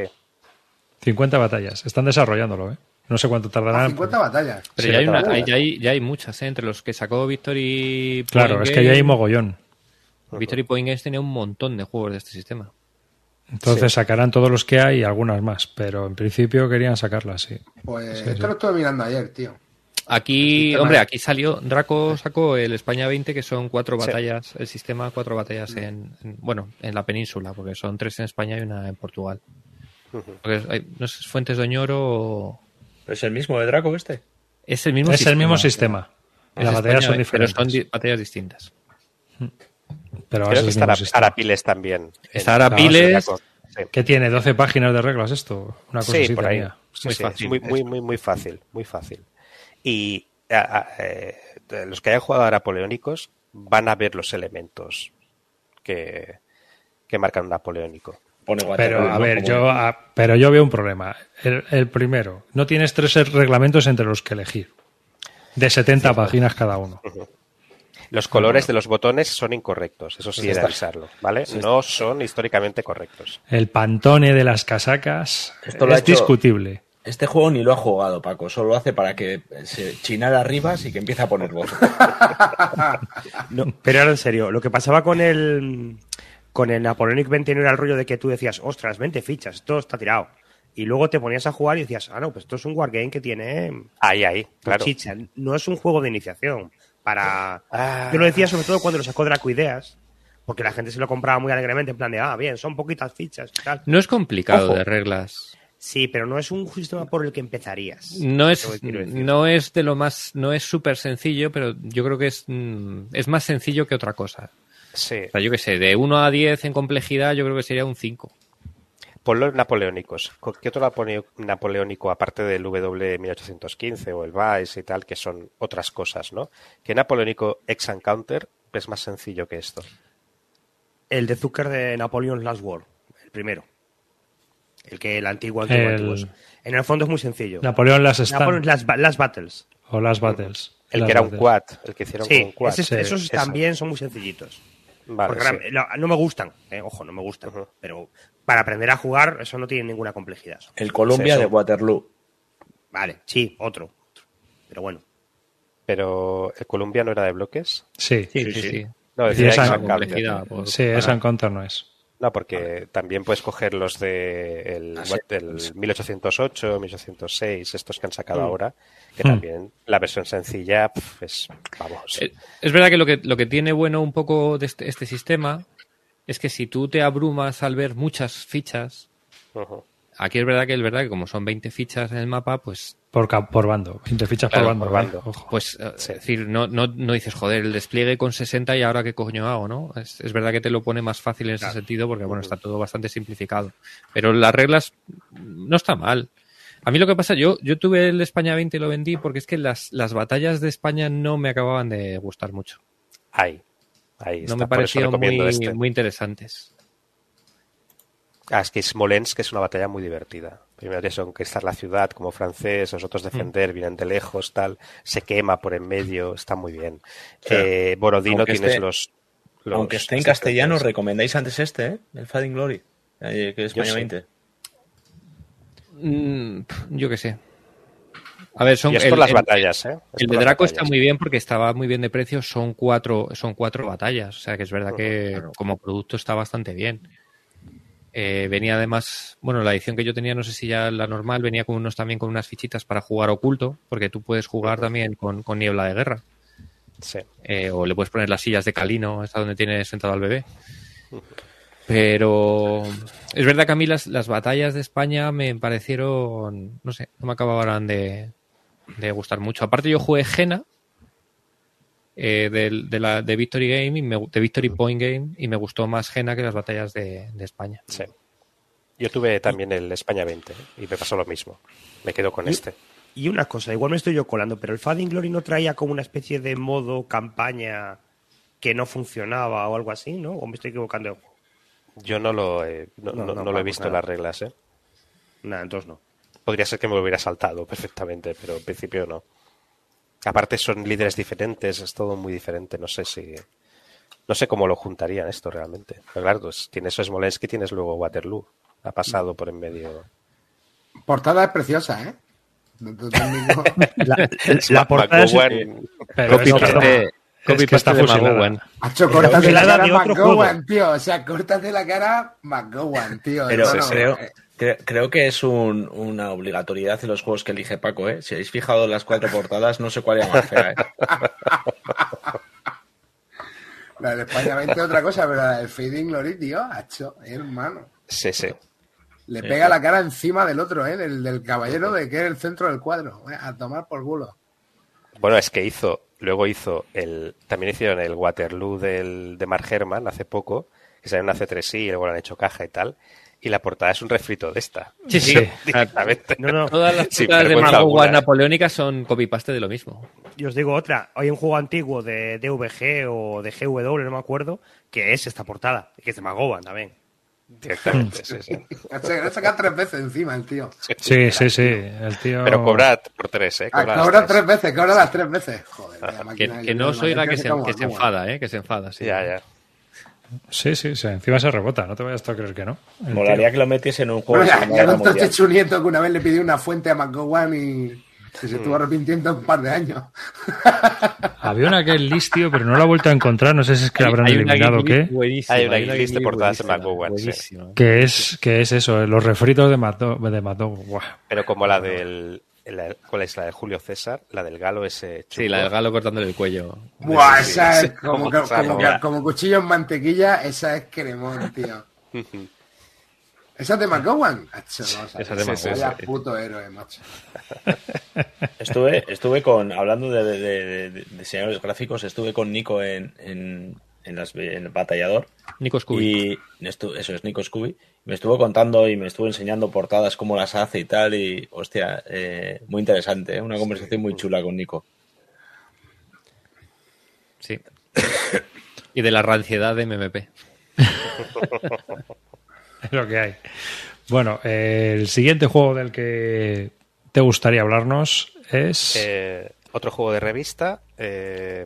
ahora lo van a hacer en caja pronto, es de Harold Buchanan, uh-huh. Es el Campañas de mil setecientos setenta y siete, yo creo que Roy lo ha jugado, ¿puede ser? Uh-huh. Sí. Eh, alguno más lo tenía, alguno de vosotros, ¿no? Tremenda. Pues, ah, sí. Eh, la verdad es que es un juego que está muy bien. Está, está muy bien. A mí me recuerda un poco al, al eh, Wilderness War. Viene sin sillas, ¿eh? Para el que... Por la foto, lo hice por una foto en la cual salen unas sillitas aquí. Ahora es cuando dices eh... que ven dos sillas, ¿no, Kalino? Eh, se, me recuerda un poco al Wilderness War, obviamente porque la, es las batallas en la misma el área más o menos, sin cartas, eh, y la verdad es que, bueno, no sé, punto a punto, si te conoces la campaña esta, o sea, la, la guerra de... La, es el año mil setecientos setenta y siete de la guerra de independencia eh, americana. Alberto está dando ahí eh, la clave. Eh, Por eso digo que son buenos, nunca lo podréis comprar. Ah, pero va a salir, bueno, este, este va a salir. Sí, este, este va a salir en caja. No sabemos si para el dos mil treinta, pero va a salir en caja. Es de esos juegos de revista que realmente están muy bien. A ver, es que Decision Games, voy a contarlo, voy a contarlo porque a lo mejor la gente no lo sabe. Decision Games todos los años hace una encuesta entre los compradores, entre los clientes. Y entonces hay unos juegos nominados y el que gana se hace de luz. O los que ganan, se hacen de luz. Es decir, los hacen en caja, o sea, los sacan de la revista y los hacen en caja y los publican como si fueran juegos de caja. ¿Eh? Así hay unos cuantos como el Midway Solitario, eh, Solitario el D-Day Quad que era que salió en folio y lo editaron en caja, eh, pues son juegos que, que ellos mmm, en la encuesta sale que, que ok, que para adelante y lo sacan en caja en una edición más chula en teoría. Porque bueno, si hay una editorial de aficionados es esta, en Estados Unidos. Sí, sí. Dale, dale. Aquí tiene muy interesante el tema de las intercepciones, eh, los es, escaparse de las batallas. Bueno, Washington se pasa el día escapándose de, de todo el mundo, o sea, que lo que hizo, lo que hacía, ¿no? Básicamente. Y todo ese mecanismo está, yo, yo creo que está bastante bien cuadrado. Y luego el control de supply también es está bien, sin llegar a ser muy pesado y, y muy abstracto. No sé qué piensa Roy de, del juego este. Yo creo que sí, es que el juego es logística todo, es un juego de... Sí. Me va a dar tiempo a hacer... Tienes un año de campaña y en el año de campaña tienes que intentar llegar a unos objetivos. El, el, el inglés lo tiene muy fácil a nivel de tropas, pero tiene que mover los ejércitos. Y ahí está la coña. Porque el otro te puede atacar eh, los, el suministro, te puede entorpecer, te puede poner gente para pararte. Y como veis el mapa, es muy bonito, pero es, es lo que... De... Mira, Buchanan precisamente hablaba de esto, que decía, no tiene sentido hacer un ex-encounter en esta región porque al no. final la gente va a ir subiendo por aquí o por esta otra esquina o tal. Entonces mm. lo que vamos a hacer es esto. Y son como dos juegos en realidad, porque lo que hay es un juego que es de Nueva York para arriba, todo lo del norte... Sí. Y otro que es para abajo, que es lo de Filadelfia y ver qué pasa ahí. Uh-huh. Y, y son juegos, son como dos juegos distintos y tienes que gestionar tus recursos para llegar a las, a las zonas e intentar conseguir los objetivos. Y, y el otro tiene que pararle. Y es esto es una carrera, realmente. No, yo lo veo muy en plan, avanzo, avanzo, avanzo, te paré. Vale, pues no voy a llegar. A ver si consigo rascar puntos abajo. Pero el juego está muy bien, ¿eh? Está muy bien parido. Sí, sí. Creo que hay un punto para mejorarlo en, en cuestión de física y tal, a ver que la versión encaja, a ver si lo yeah. consiguen pulir un poquito más, porque bueno. Eh, la organización de los ejércitos es un poco jaleo. Un poco jaleo, sí. sí. Ahí sí que podrían hacer algo, pero bueno, es un tema de economía. Realmente tú le das bastante al tema de la revista, ¿no? Eh, sí, sí, es que, bueno, primero que son juegos más baratos que los otros. Ya no. Entonces, es un tema... Bueno, ahora, ahora no. Ahora me han fastidiado el plan porque quería comprarme el de la Guerra Púnica y nada. cincuenta euros, o sea, me parece un, un insulto. Eh, ah, era, eran más baratos. Sigue estando Vae Victis. Y sobre todo, se, aunque son juegos menos testeados y te puedes encontrar con auténticas chapuzas, eh, muchos de ellos tratan conflictos que no se tratan en juego, o no son los el clásico Gettysburg, Waterloo, etcétera, y además a veces es desde un punto de vista un pelín diferente a lo, a lo habitual. Eh, y ahí puedes encontrar cosas muy interesantes. Yo creo que quizás esto se hacía más antes que ahora. Últimamente en las revistas estoy viendo mucha repetición de temática, pero, pero bueno, también es porque ya, ya se han hecho muchas cosas, ¿no? Eh, y eh, la, la única que queda que es razonable ahora es Vae Victis. Lo que pasa que también los juegos que hace vale quince pues son, euros por algo. Claro, es que tampoco son grandes no, juegos, ¿eh? No, lo que hablamos alguna vez, que muchos de ellos parecen juegos de miniaturas pasados a Exancamp. Sí, sí, no, que tienen que publicar uno cada dos meses y venga, en plan churrera. Entonces, bueno, pues... Lo que vayan consiguiendo. Strategy and Tactics, Strategy and Tactics tenía más gracia, aunque fueran la inmensa mayoría del, del ¿cómo se llama? El Miranda este, que al final son todos muy parecidos, pero pero sí, de vez en cuando tenías cosas así, como este. ¿No, no, ¿no creéis que los juegos de revista, eh, ya no por calidad de componentes, eh, sino por calidad de juego, eh, tengo yo tengo la sensación, por lo menos, de tener que hacer una inversión en muchas cosas, en muchos juegos que... que no van a cumplir? Quiero decir, si yo tengo que elegir mi tiempo para dedicárselo a estudiarme un juego, eh, tengo la sensación de que si me voy a un juego de una marca o de una caja o de una marca más reconocida, tengo más garantías y más, más, más posibilidades de acertar que si voy a una revista. ¿Creéis que esto es así? Yo, yo no juego a revistas, ¿eh? yo creo que las revistas hay que comprarlas a posteriori. Es decir, el juego sale, la gente lo juega, dicen, ojo, este está bien, y entonces te lo compro. Vale, vale. Pero suscribirte a la revista y recibir todos los números, no. A ver, hay yo... gente que sí que hace eso porque solo hace eso. Bueno, vale. Entonces, es que no compra otro juego que solo juega a los yo te digo, yo te digo lo que leo en muchos casos. Es gente que en solitario juega en casa y se compra la revista. Y entonces llega una noche y en vez de ponerse la última serie de Netflix, pues se despliega su mapita en DIN A tres, porque muchos juegos estos son pequeños, se lee las reglas, que son sencillas, y como ya tienen un sistema esquemático, pues más o menos son todas, ya siguen todo el mismo sistema. En cuanto has jugado tres veces, pues ya sabes, o sea, en cuanto has jugado tres juegos de revista, sabes que aunque sea muy diferente el juego de revista, va a llevar un esquema parecido de las reglas. Y te juegas la revista ese fin de semana o esa semana y pues la has jugado. La almacenas... y luego ya decides si la vendes o no, pero tú ya has hecho tu escenario, has mirado tu narrativa y has visto si, eh, oye, pues este está interesante, pues este mola. O, o sea, mira, eh, hay un... De este de los... Buscando información, de este que tengo yo, que el otro día hablamos Roy y yo, de los eh, de la Legión Extranjera, de las Fuerzas Especiales de la Legión Extranjera, el Marcus Stumper, el que hace las reglas para, para los juegos de O S G el Zucker, alternativa, sí. El Zucker. Ese... se jugó todo el juego, todas las misiones, y decía que el juego está, pensaba como yo, que tiene fallos muy gordos, pero se jugó el juego pues porque era lo que le apetecía y lo tenía en la mesa y estaba jugando en solitario y dice, bueno, pues hasta que me lo acabe y veo cómo funcionan los los pero, los estos los legionarios, ¿sabes? ¿Tú crees que ese modelo de comprarte muchas revistas y jugarlas es factible aquí en España, donde no, aquí no. Cuestan cincuenta pavos las revistas? No, no aquí no. Aquí vas a por... Voy a por la de las guerras púnicas porque eso quiero es. Una revista de las guerras púnicas. Exactamente. O oh, ha salido la campaña de Ucrania del cuarenta y dos, claro. En no sé qué. Ah, pues mira, me la voy a pillar. A los ver qué, a americanos ver qué que sí que a lo mejor se pueden suscribir a un precio reducido, que el coste no les sale mucho. Y a lo mejor, pues yo qué sé, pueden tener por quince dólares la revista puesta en casa, pues, pues tira que te va.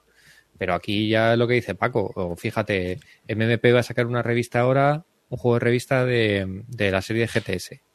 Y ya hemos sí, visto que, que se va a poner en setenta pavos, tío.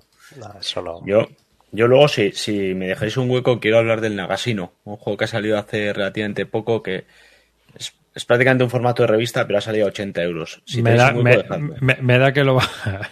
Lo, no, no sé si nos dará tiempo, pero bueno. Vamos, vamos a seguir, que ya vamos apretados. Sí. Mira, de Roy. Esta es la portada original. De mil novecientos setenta y cinco del Fading Glory. El mismo. Sí, sí, me gusta más que la otra. Me gusta más. Sí, lo mismo. Es que aquí era joven y de color. Tiene un marco rojo alrededor, es Eso mejor. Es. La ya, coño, pero yo qué sé, tío. A ver, el marco rojo ese era criminal, también te lo digo. Ojo, para, para setenta y cinco, esto estaba muy bien, ¿eh? Sí, claro. Sí. Mejor. Paco, dale. Pasamos a la grabación. setenta y cinco, eh, claro, no había Photoshop. ¿Cómo coño lo hacía McGowan? Recortando fotos, ¿no? Con tijeras. Los, los siguientes serán todo guerra civil americana prácticamente. Eh, U S Civil War, conocéis, habéis hablado de él. War for the Union. Venga, vamos a dar una versión de G W. ¿Por qué el U S Civil War?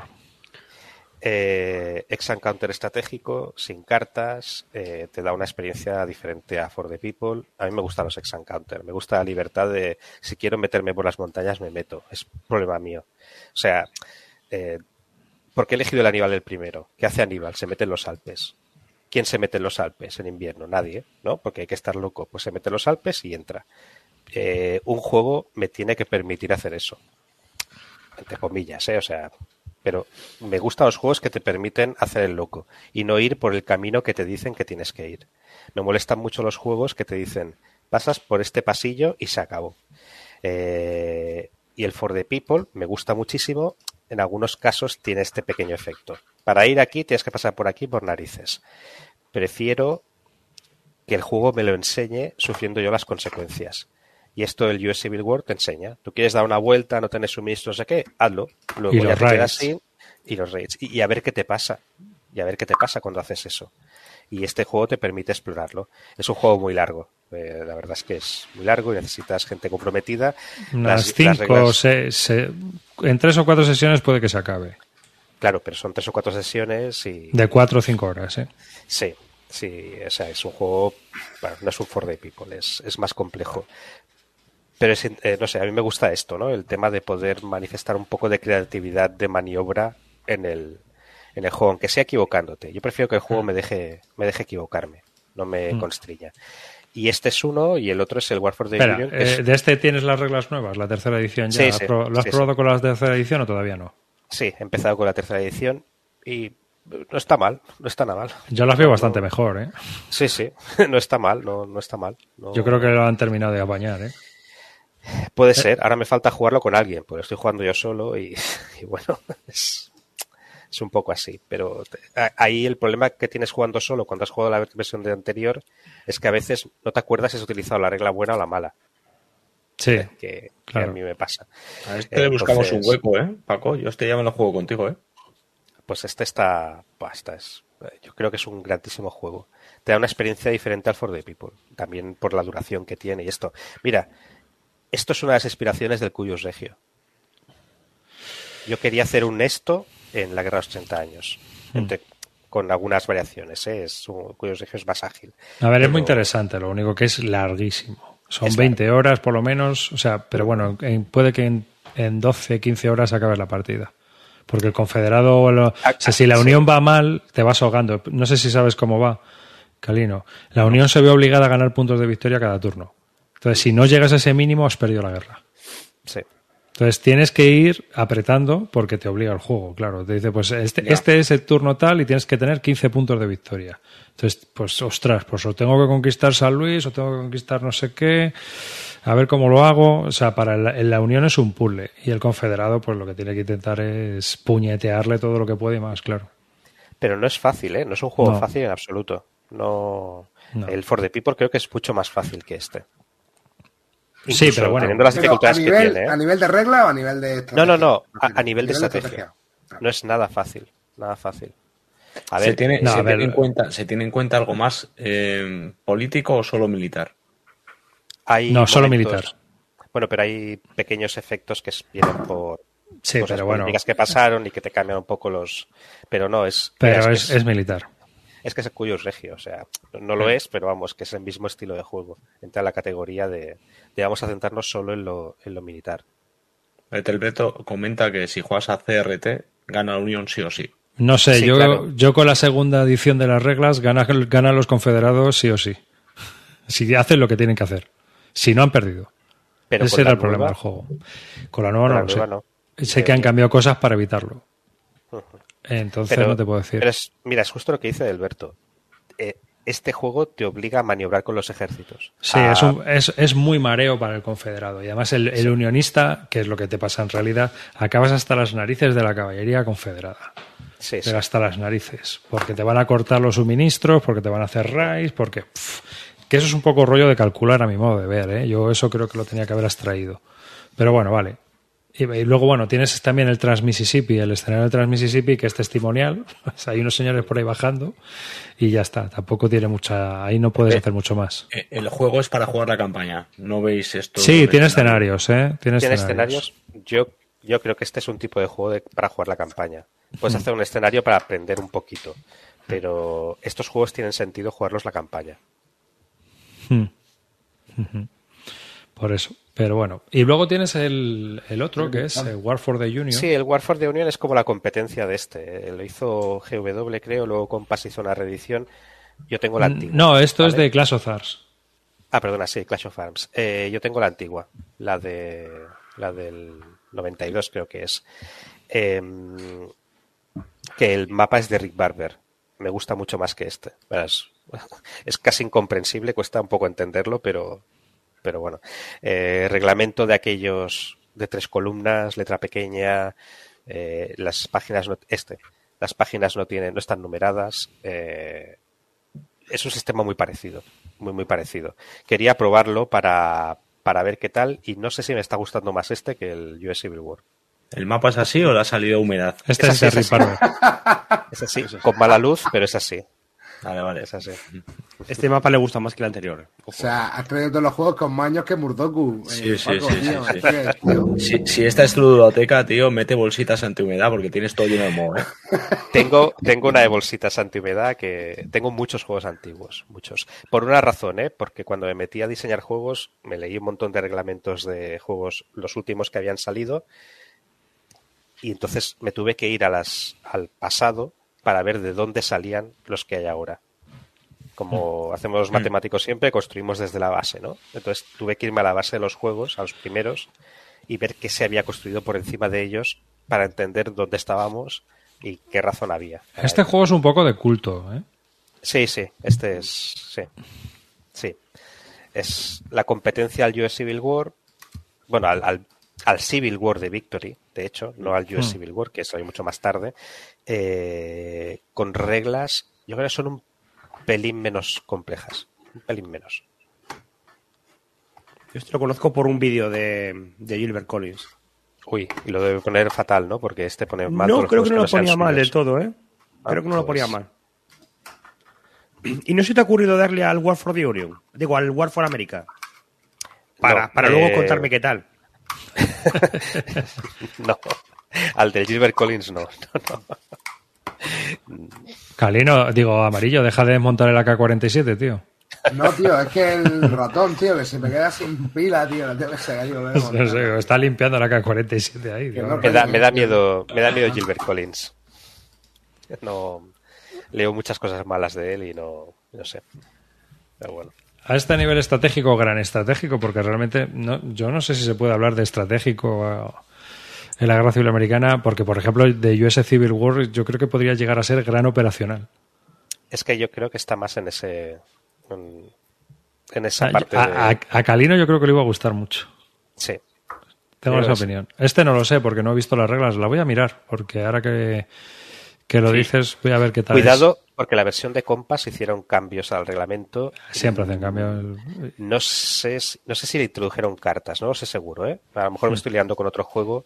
Quizás Empire... End of Empires o algo así, puede ser. No sé si le introdujeron cartas, pero a mí me gustaba el antiguo, el...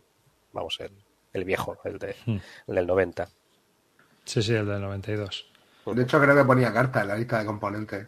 Si lo pone ah, arriba. Pues puede ser que Compass metiera cartas. No, no me interesaban las cartas a mí. Yo no, quería no, lo mismo que veinticinco yo, cartas tácticas. ¿Ves? Pues esto. Para eso, si es el mismo juego, si tienes ese juego, las quitas y punto. Coges las reglas viejas y ya está. Sí, pues no sé si... Bueno, yo tengo eso, la versión... antigua y también encontré por cuatro duros, porque estos te los venden bastante barato los americanos. Eh, ¿Kalino, te lo has pillado ya o qué? ¿O estás buscándolo? Ahora, las ofertas de G M T. A ver, este me lo compré cuando Arribas habló de él. ¿Pero tienes la tercera edición? Sí, sí, sí, sí, sí. Tú dijiste que la tercera salía eh, mejorada y en cuanto salió, hace unos meses. Hace de nada, ¿no? sí, hace, sí, hace poco ha salido. Sí, sí. Pues ya, sí, ya yo, hablaremos, ya lo jugaremos. Yo creo que te va a gustar. Te digo, ¿eh? Por eso te digo que yo lo, lo tengo y le tengo ganas. Y... Yeah, yo voy a investigar sobre este, sobre el War of the Union. Hombre, yo es que el Civil War, bueno, lo tiene por aquí gente, así que si alguna vez lo juego, lo juego. Pero bueno, en general a mí ya me parece muy largo. O sea, yo he jugado, yo he jugado ocho partidas, ¿eh? Ya. Yeah. Solitario. O sea que... Pero bueno, es, es complicadete de encontrar gente para jugar a este juego, yo creo. Sí. Si quieres pasamos a los siguientes que son modernos porque la gente se está poniendo nerviosa diciendo que solo recomiendo juegos viejos que no se pueden encontrar. No, hombre, de U S Civil War es nuevo. Espera a ver qué es lo nuevo, ¿eh? Acojonado. Es nuevo, es nuevo, es nuevo. nuevo. Bueno, vamos a la serie Wilderness bueno, War de la cual bueno, eres un gran es... fan. Sí, sí, yo también. Eh, con, un, con un disclaimer que todos los que me han oído hablar de la serie ya saben. Los eh, cheats de eventos muchas veces me los salto. Haces bien. Eh, bueno, a ti arriba es la artillería lo que te mataba, ¿no? No, bueno, a ver, entre otras cosas, pero por ejemplo, los cheats de eventos. Tienes el For the War ese, ¿no? Sí. El For the War, ¿qué es lo que hace? Elimina el siguiente cheat, tío. Y no puedes hacer como los juegos del napoleónico del Frederick Bay. La última ficha no sale. Ya está. Solucionar For the War. Te le quitas de en medio. No, no lo usas. ¿No? A mí me molestan los otros. Sí, los esos son peores. Y todo esto. Porque... porque Eh, son eventos en los que hay un óptimo. Hay uno que es el bueno. Por tanto, no, no hay decisión por parte del jugador de cuál mete, porque va a ser ese. Luego hay otro que sale al azar. Pero es igual, ya sabes cuál se va a elegir. Y al final, ¿qué pasa? Que cada puñetero turno tienes el mismo. Explicad, explicad un poquito eh, en qué consiste. Que, que sí, es un sistema... Es un táctico de, la, de varias batallas de la Guerra Civil Americana, hay desde Gettysburg hasta eh, Cedar Mountain, que es esta, eh, mm. y bueno, ahora están sacando nuevos, está Pea Ridge, están sacando nuevos juegos. Y eso, escala táctica, o sea, es a nivel de regimiento es, ¿verdad? Sí, o brigada, ahora no recuerdo. Sí, táctico, bueno, bueno, táctico. Sí, sí. Eh, es un sistema de cheat pool en el que además de los cheats de los generales, que tienen un, un nivel táctico, y cuando sacas el cheat tiras un dado para ver si va a poder hacer todas las acciones o solo parte, o depende del juego, nada, porque cada uno de los elementos de los juegos de la serie hace una pequeña variación a este sistema. Pero eh, solo, solo ese detalle para mí ya...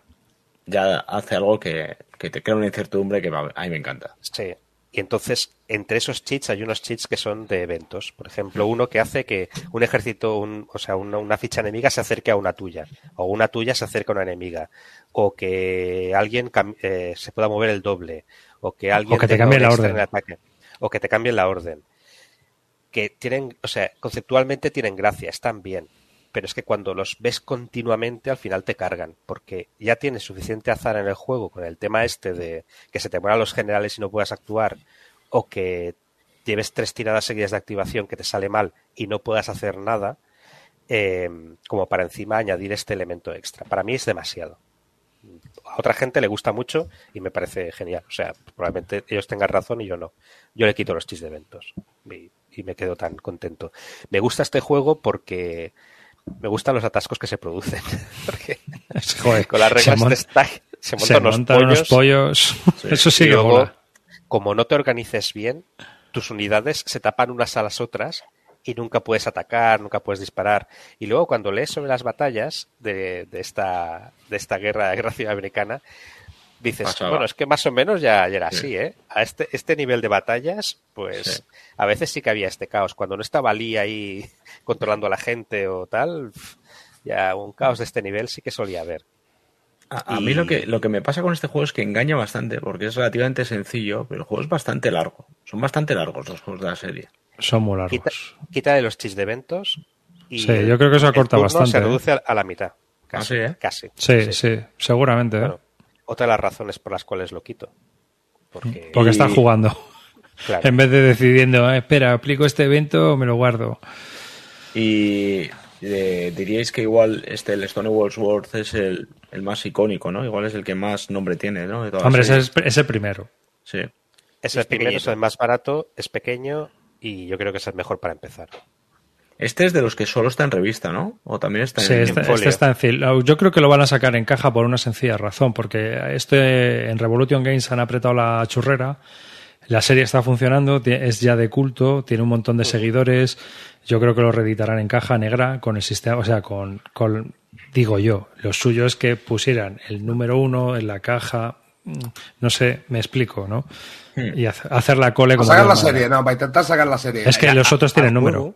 Al juego le falla, le falla eso, le falla. Oye, pues mira, saca una serie, ponlos todos unificados, saca un reglamento común que tenga, que esté a color y con ilustraciones y con ejemplos, porque los el, el reglamento es en blanco y negro, sin imágenes, si mal no recuerdo. Sí. Ni un ejemplo. Haces un reglamento común y luego si quieres haces un reglamento para cada uno que, que sea diferente. Pero es que, que luego tenemos encima al, al diseñador, al Herman Lundman, que está jugueteando continuamente con unos y con otros, haciendo variaciones de su sistema y, des- y redesarrollando el sistema. Entonces ahora hay dos variantes de Wilderness War, una para Monster Battles, o sea, para hacer batallas grandes como la de Gettysburg, la de A Fearful Sacrifice, y luego otras más pequeñitas y más tácticas. O sea, es un follón, tío. Bueno, que... te digo más. Eh, ahora los juegos de Revolution no los hace Herman Lundman, los hacen otros. Claro, y por Herman eso. Herman Lundman se ha ido a Tiny Battle Publishing. Hacerlos. Y el último de Blind Swords ha hecho un, una variante nueva del reglamento que tengo y que tengo que ir a recogerlos. La impresión de que hago siempre de, en pegatina de los counters para hacerme el P N P. Bueno, ahora no puedes comprar un tinidor. Ah, que lo estuvimos hablando en el grupo de Telegram y al final te lo vas a hacer en Print and Play, ¿no? Lo tengo hecho ya. Sí, sí. sí tengo sí, que ir sí, a recoger las fichas y ya está. Es que sí, si, en Tiny Battle Publishing, si te compras el juego, es de peor calidad que si te lo haces tú. Es horrible, ¿eh? O sea, es un juego horrible. El mapa está bien, pero los counters son terribles de feos. Pero quería probar el sistema, esta nueva evolución que ha hecho. Lo que sí que ha hecho ha sido cambiar los cheats por cartas, que tiene todo el sentido. Porque, y... no, porque es más cómodo, pero entonces lo mismo otra vez. ¿Y qué te ha hecho, qué te ha hecho pasar de unos mapas en los que no hay ningún tipo de detalle a, al, al mapa de la embolia cerebral? Porque estos mapas... O sea, eh, no sé si, si los puedes poner para que la gente vea cómo son, pero... Sí, la verdad que... Lo de las alturas es demencial. es la hostia. Al principio. Luego te haces... Sí, al principio. Sí. Y enseguida lo pillas, tío. Lo que pasa es que luego funciona muy bien, macho. Bueno, pero ya, ya no hay más, ¿no? Porque este hombre es el que murió hace es, poco. El Rick sí. Barber, sí. El Rick Barber. Bueno, pero ya hay muchos, quiero decir. A mí sí me gustan. Tienen un... A mí me gusta. A mí me gusta. Un estilo, tienen... un estilo que me parece chulo, distinto. Y te llevan bien a, ver, a la, son bonitos, a la época. Son bonitos, lo que pasa es que agobia un poco, ¿no? Son bonitos si, te, si quieres buscar a Wally, si estás en un libro de estos de... de, de Hombre, son, son mapas muy recargados. Joder, ya te digo. Sí, pero bonito. Creo que funcionan, una vez que estás jugando, funcionan bastante bien. Cuando ya le pillas sí. el truco, uh-huh. yo creo que son como los de Devir Kriev, ¿no? Que, que funcionan bastante bien una vez que te pones a jugar. A mí me gustaría volver a jugar este sistema, porque cuando yo lo probé, probé un juego que no estaba bien, que era el de eh, Long Streak Attack, el de Gettysburg. El que claro, tengo yo. Claro, Gettysburg, el tuyo, el, yo tengo el tuyo. Tú, te lo vendí yo a ti, ¿verdad? Sí, sí. Y la situación de Gettysburg es que es la situación que es aburrida, entonces no me apeteció jugarlo más. Pero pillar algún otro algún día sí que me apetecería. Aunque yo tengo, tengo mis dudas con el sistema, ¿eh? A mí sí me gusta, ¿eh? Yo tengo bastantes pegas con este sistema. Hay cosas Luego, que otra cosa sabe. que pasaba, la tabla nos parece que es demasiado. Lo de tirar dos dados y ver ahí el Poco dado sé. rojo. Y... Poco sé. Yo bueno. creo que eso se podía simplificar también para quitarle duración. Te, te garantizo que se puede simplificar. O sea, ah, claro. es muy fácil. Lo puedes transformar en una sola tirada. Claro. claro. Y el rollo este, tirar dos dados y el sesenta y seis y no sé qué y tal. Otro rollo. Otro rollo. Puedes utilizar otra cosa. Se pueden Son hacer cosas puntos, muy diferentes eso. ahí. Sí, sí. Ahí le falta pues un desarrollo, ingeniero informático, físico, lo que sea, que le diga, tío, cambia esta tabla por una normal que tengas una sola tirada, que no tiene sentido. Hmm. Pero bueno, mira, es... es lo que hay. Uh-huh. Pero sí, no, la serie la verdad es que tiene muchos seguidores y, y que tiene mucha gente detrás. Hay mogollón de títulos ya. Perryville se ha anunciado para dos mil veintitrés. Lo que pasa es que ya no está en Revolution, ya no está Herman Luzman y directamente lo lleva a la editorial. No sé qué habrá pasado ahí, porque él ya se ha ido, no sé, no ha vuelto a sacar más títulos. Se ha ido a Tiny Battle, ¿no? Que es con quien está sacando ahora los juegos. Es que este tío es muy ecléctico. Recordad que es el que hizo Dawn of the Zeds, por ejemplo. Sí. Ah, y ahora está haciendo otro de zombies en, en G M T. Él va haciendo el juego que le apetece, no, no es... Y el, aparte, le lees alguna entrevista y es un tío que le gusta pues probar cosas y experimentar y tal. Y bueno. Él estuvo tenido, tuvo un juego un montón de años en G M T, el de Hammering Sickles, que creo que era el Long Streak Attack, sí. precisamente. Estuvo en P quinientos y, y, no... y se fue al final. Sí, sí. Hmm. Pero bueno, antes que jugarme un grandes batallas de la American Civil War de G M T, me juego esto, sí. eh, mil veces. Yo también. Sí. Eh, tú lo, lo que es un tanque, no has movido un tanque en, en, en troquel nunca, ¿no? Espérate, que hay una sorpresa al final. Ah, vale, vale. Queda uno y la sorpresa, tranquilos. Lo que no hay es nada territorio río. Con, o sea, con yo, el con cosas el... que tengas que coger así y girar. Con los de Berg, con los de Berg no te no te lanzas a los de G M T de Berg de la Guerra Civil Americana. Los de grandes batallas de, de la sí, Guerra sí, Civil tengo. Americana. Ya, sí, también los tengo. Sí, sí, mm. tengo. Eh, no, no, los probé y no, no. O sea, tanto marcador allí, al final haces un castillo de marcadores y te pasas el rato colocando y, y esto. Sí que he probado el Clash of Giants, que son muy sencillos. Este es el Ted Racer, me parece, ¿verdad? Mm. El de la Guerra Civil Americana. Pero para jugar al Clash of Giants juego a este también. O sea, es que este ocupa, excepto el siguiente, que el siguiente que viene... que es mi preferido realmente de, de este estilo, este, que a ti no te gusta. Eh, este tiene una cosa, este es Battle Limb. Es un juego que salió hace uf, ya cuatro años o así, con dos batallas, Pea Ridge y Gettysburg. Hay que decir que va a salir el segundo ya. Ah, ah sí, bueno, llevan tiempo ahí detrás. Silo and Bentonville, y que esto viene de un juego de Avalon Hill que venían cinco las cinco batallas juntas. Across, Across Five April. April, sí. mm. Eh... Es un juego pues de escala muy parecida al anterior, de Blind Source. Es un sistema bastante diferente, pero también es cheat pool. Y tiene una cosa que no me gusta en los juegos. Me parece absurdo que se siga haciendo, pero bueno. Eh, que es eh, tiras hits. Hmm. Tiras un montón de dados y el número de hits y eso es lo que haces. Vale. Eso no me gusta. Pero es un juego muy divertido. Y sobre todo Pea Ridge, muchísimo más que Gettysburg. Gettysburg, pues es Gettysburg, pero Pea Ridge... Es, es muy divertida de jugar. Esa es una batalla en este mapa y con este sistema. Es de los pocos sistemas que te permiten pasar de la carretera y lanzar a tus tíos por el bosque. Van a tardar dos años en llegar, pero los puedes tirar por el bosque. Lo que decía sí. antes de los Alpes y Aníbal. Sí, y tal. Sí, es verdad. Entonces, esto ya te da un, una amplitud de, de opciones mucho mayor que los el estándar de los juegos.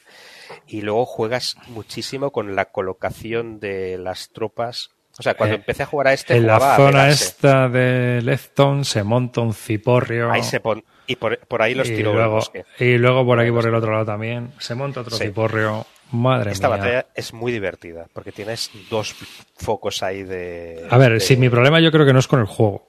Mi problema es con, con los sistemas tácticos de esta época. Creo, ya, ¿sabes? Ya. Al final. Uh-huh. Creo que es un problema mío con los sistemas tácticos más que con un, un problema que tengo yo con el juego. O sea, yo creo que el juego es bueno. Pero para mí, por lo que sea, pues no, no me cuadran, no me cuadran estas batallas tácticas, por lo que sea. Me gustan más operacionales, pero sí que el juego, eh, yo le animo a la gente que le mole la, el rollo táctico, porque lo que dices tú de los hits, pero es que al final funciona, el juego funciona. Sí, sí, es que funciona. Aquí hay una pega, yo creo, y es que el confederado, como le salga el cheat del tío que está ahí en el centro de los dos caminos, es una activación perdida. Por el bosque. Pero tú has leído esta batalla, hubo un atasco de la leche. Sí, sí, sí. Claro, sí. Separaron los carros, llegaron tarde, no sé qué. Y esto me gustó de, de este sistema, porque justo había leído sobre esta batalla y, y me pasó eso en la primera partida que jugué. Y claro, te quedas ahí atascado. Oye, pues bosque otra vez, ya llegarán. Sí. Se trata de, de llegar a ciertos puntos y controlarlos. Ahora... Eh, Pero bueno, es, es divertido, ¿eh? La colocación de la caballería es muy interesante, ¿no? Que puedas flanquear al otro y cuando colocas la caballería detrás del otro, como ocupes Zox y tal, tienes unos bonos al ataque espectaculares. Y, y este baile...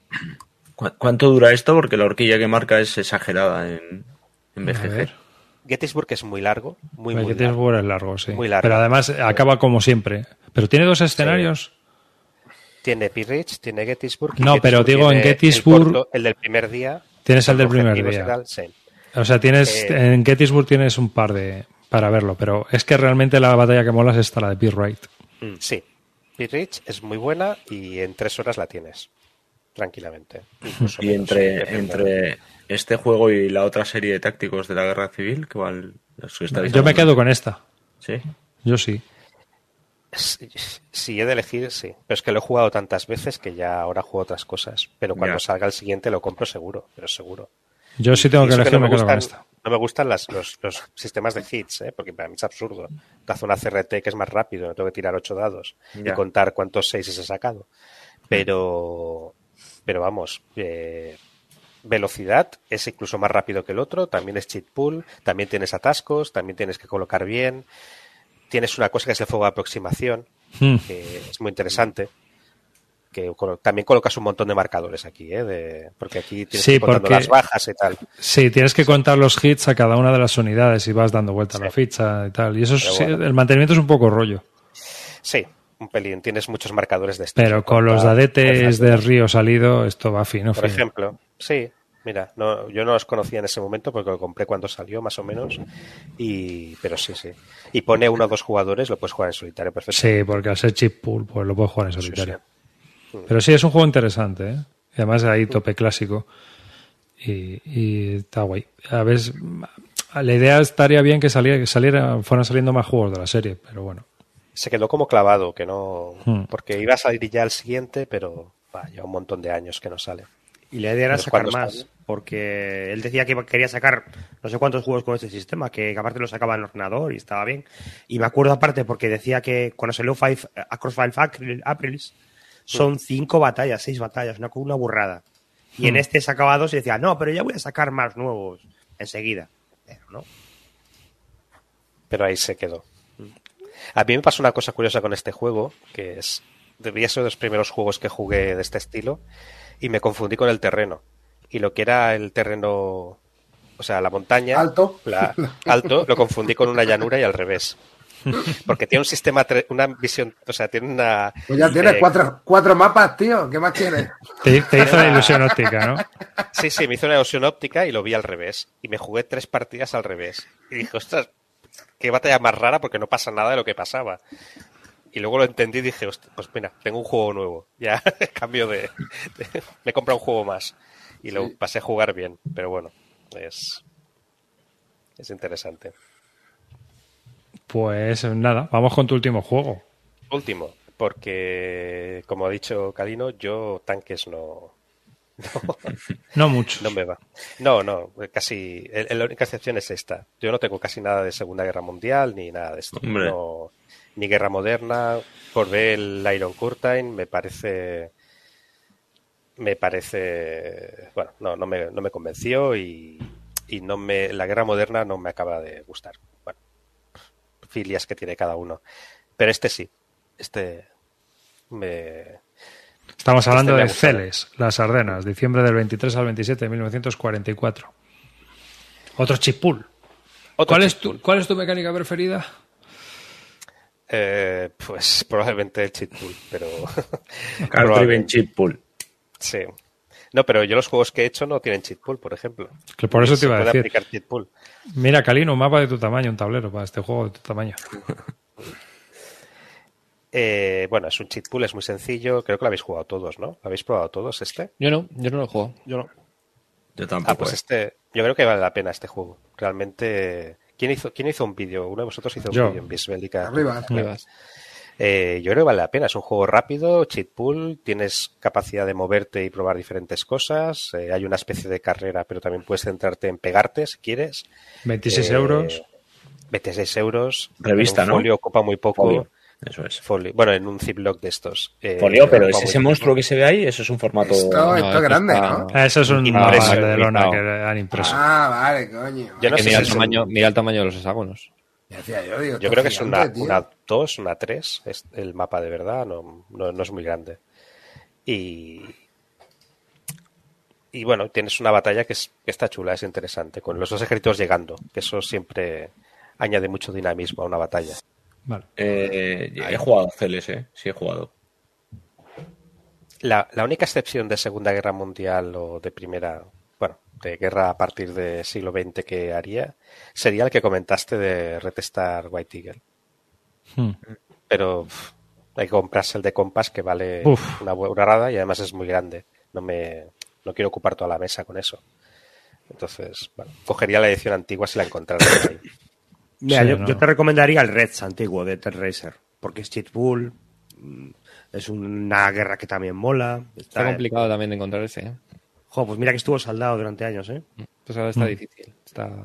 Sí, pero se encuentran copias a buen precio de vez en cuando, ¿eh? No es un juego que, que se venda yo, excesivamente caro. Yo guiándome solo por tus calidades estéticas, te diría que te metas en, el, en la serie esta de... Del Berg que gesta, la que comentaste tú en su momento, a, a Rivas. Sí. Eh, si no lo has probado, aunque sea Segunda Guerra, por, por, por lo... Primera Guerra Mundial. Eso, perdón. Eh, con lo que te gusta todo, todo este arte desfasado. Celes, el Celes no es feo, el mapa. No, Celes no. Celes no. Las fichas Celes. son un poco rancias, pero el mapa está chulo. Hmm. No, y además que es que son juegos muy accesibles. Y estamos hablando de, del juego de Revolution más vendido y el más jugado, ¿eh? Uh-huh. O sea que ahí está. Es un juego muy, muy... Es un juego de iniciación que sirve muy bien para que la gente se inicie en esto. Sí. Sí, sí, además es muy es rápido, se juega fácil, regla, regla, no tiene dificultad. La verdad es que está bien el juego. Así que, bueno, yo la verdad que a mí me parece una muy, muy buena recomendación. Son juegos que, que son muy, muy, muy recomendables. Pues no sé, no, ¿alguna, alguna cosa más de última hora?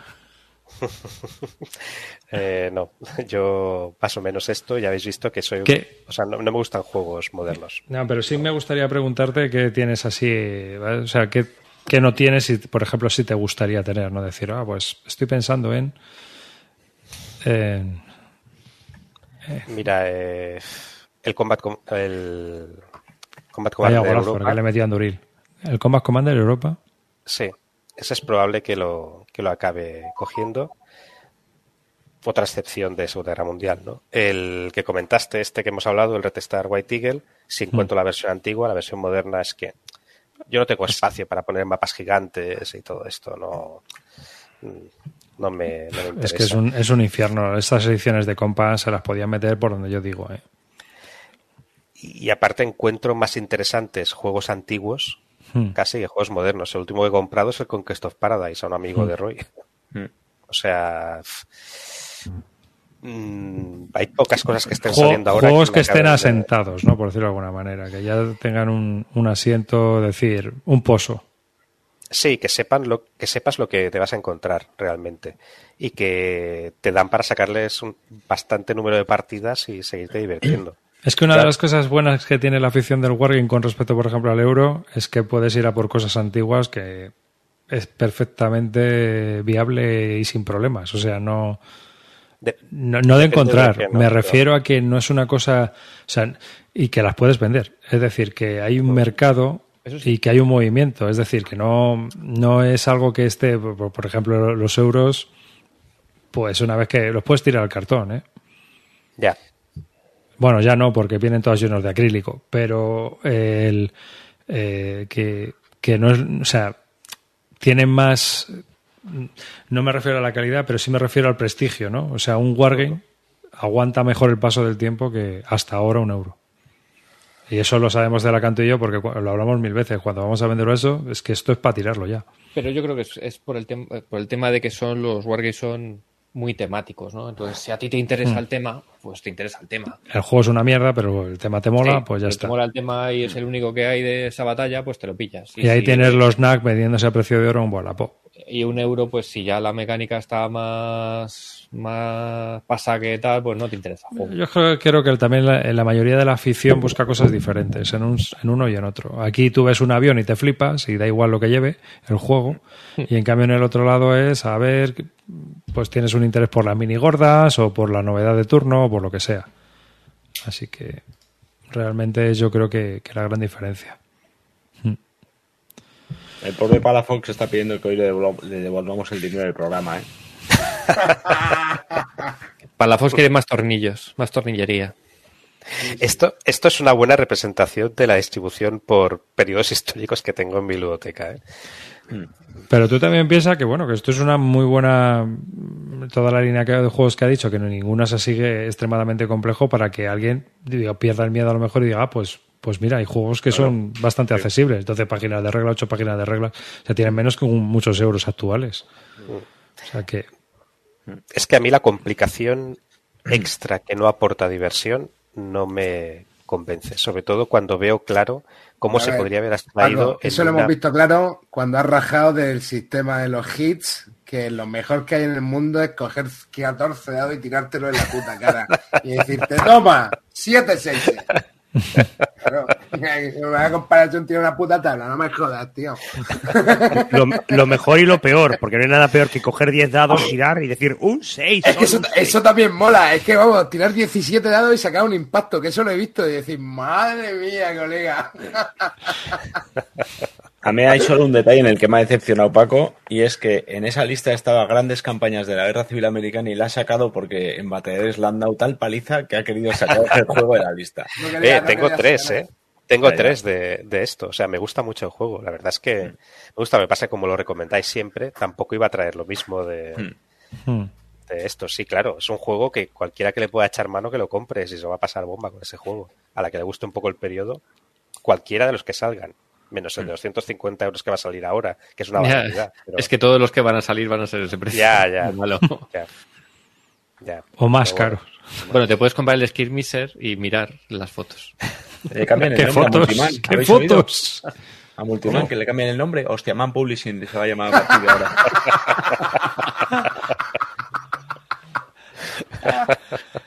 Venga, que te van a sacar los finlandeses, hombre. Sí, sacar ya, ¿no? ¿Has pillado ya, Kalino, o qué? Sale más barato comprarte a los finlandeses vivos.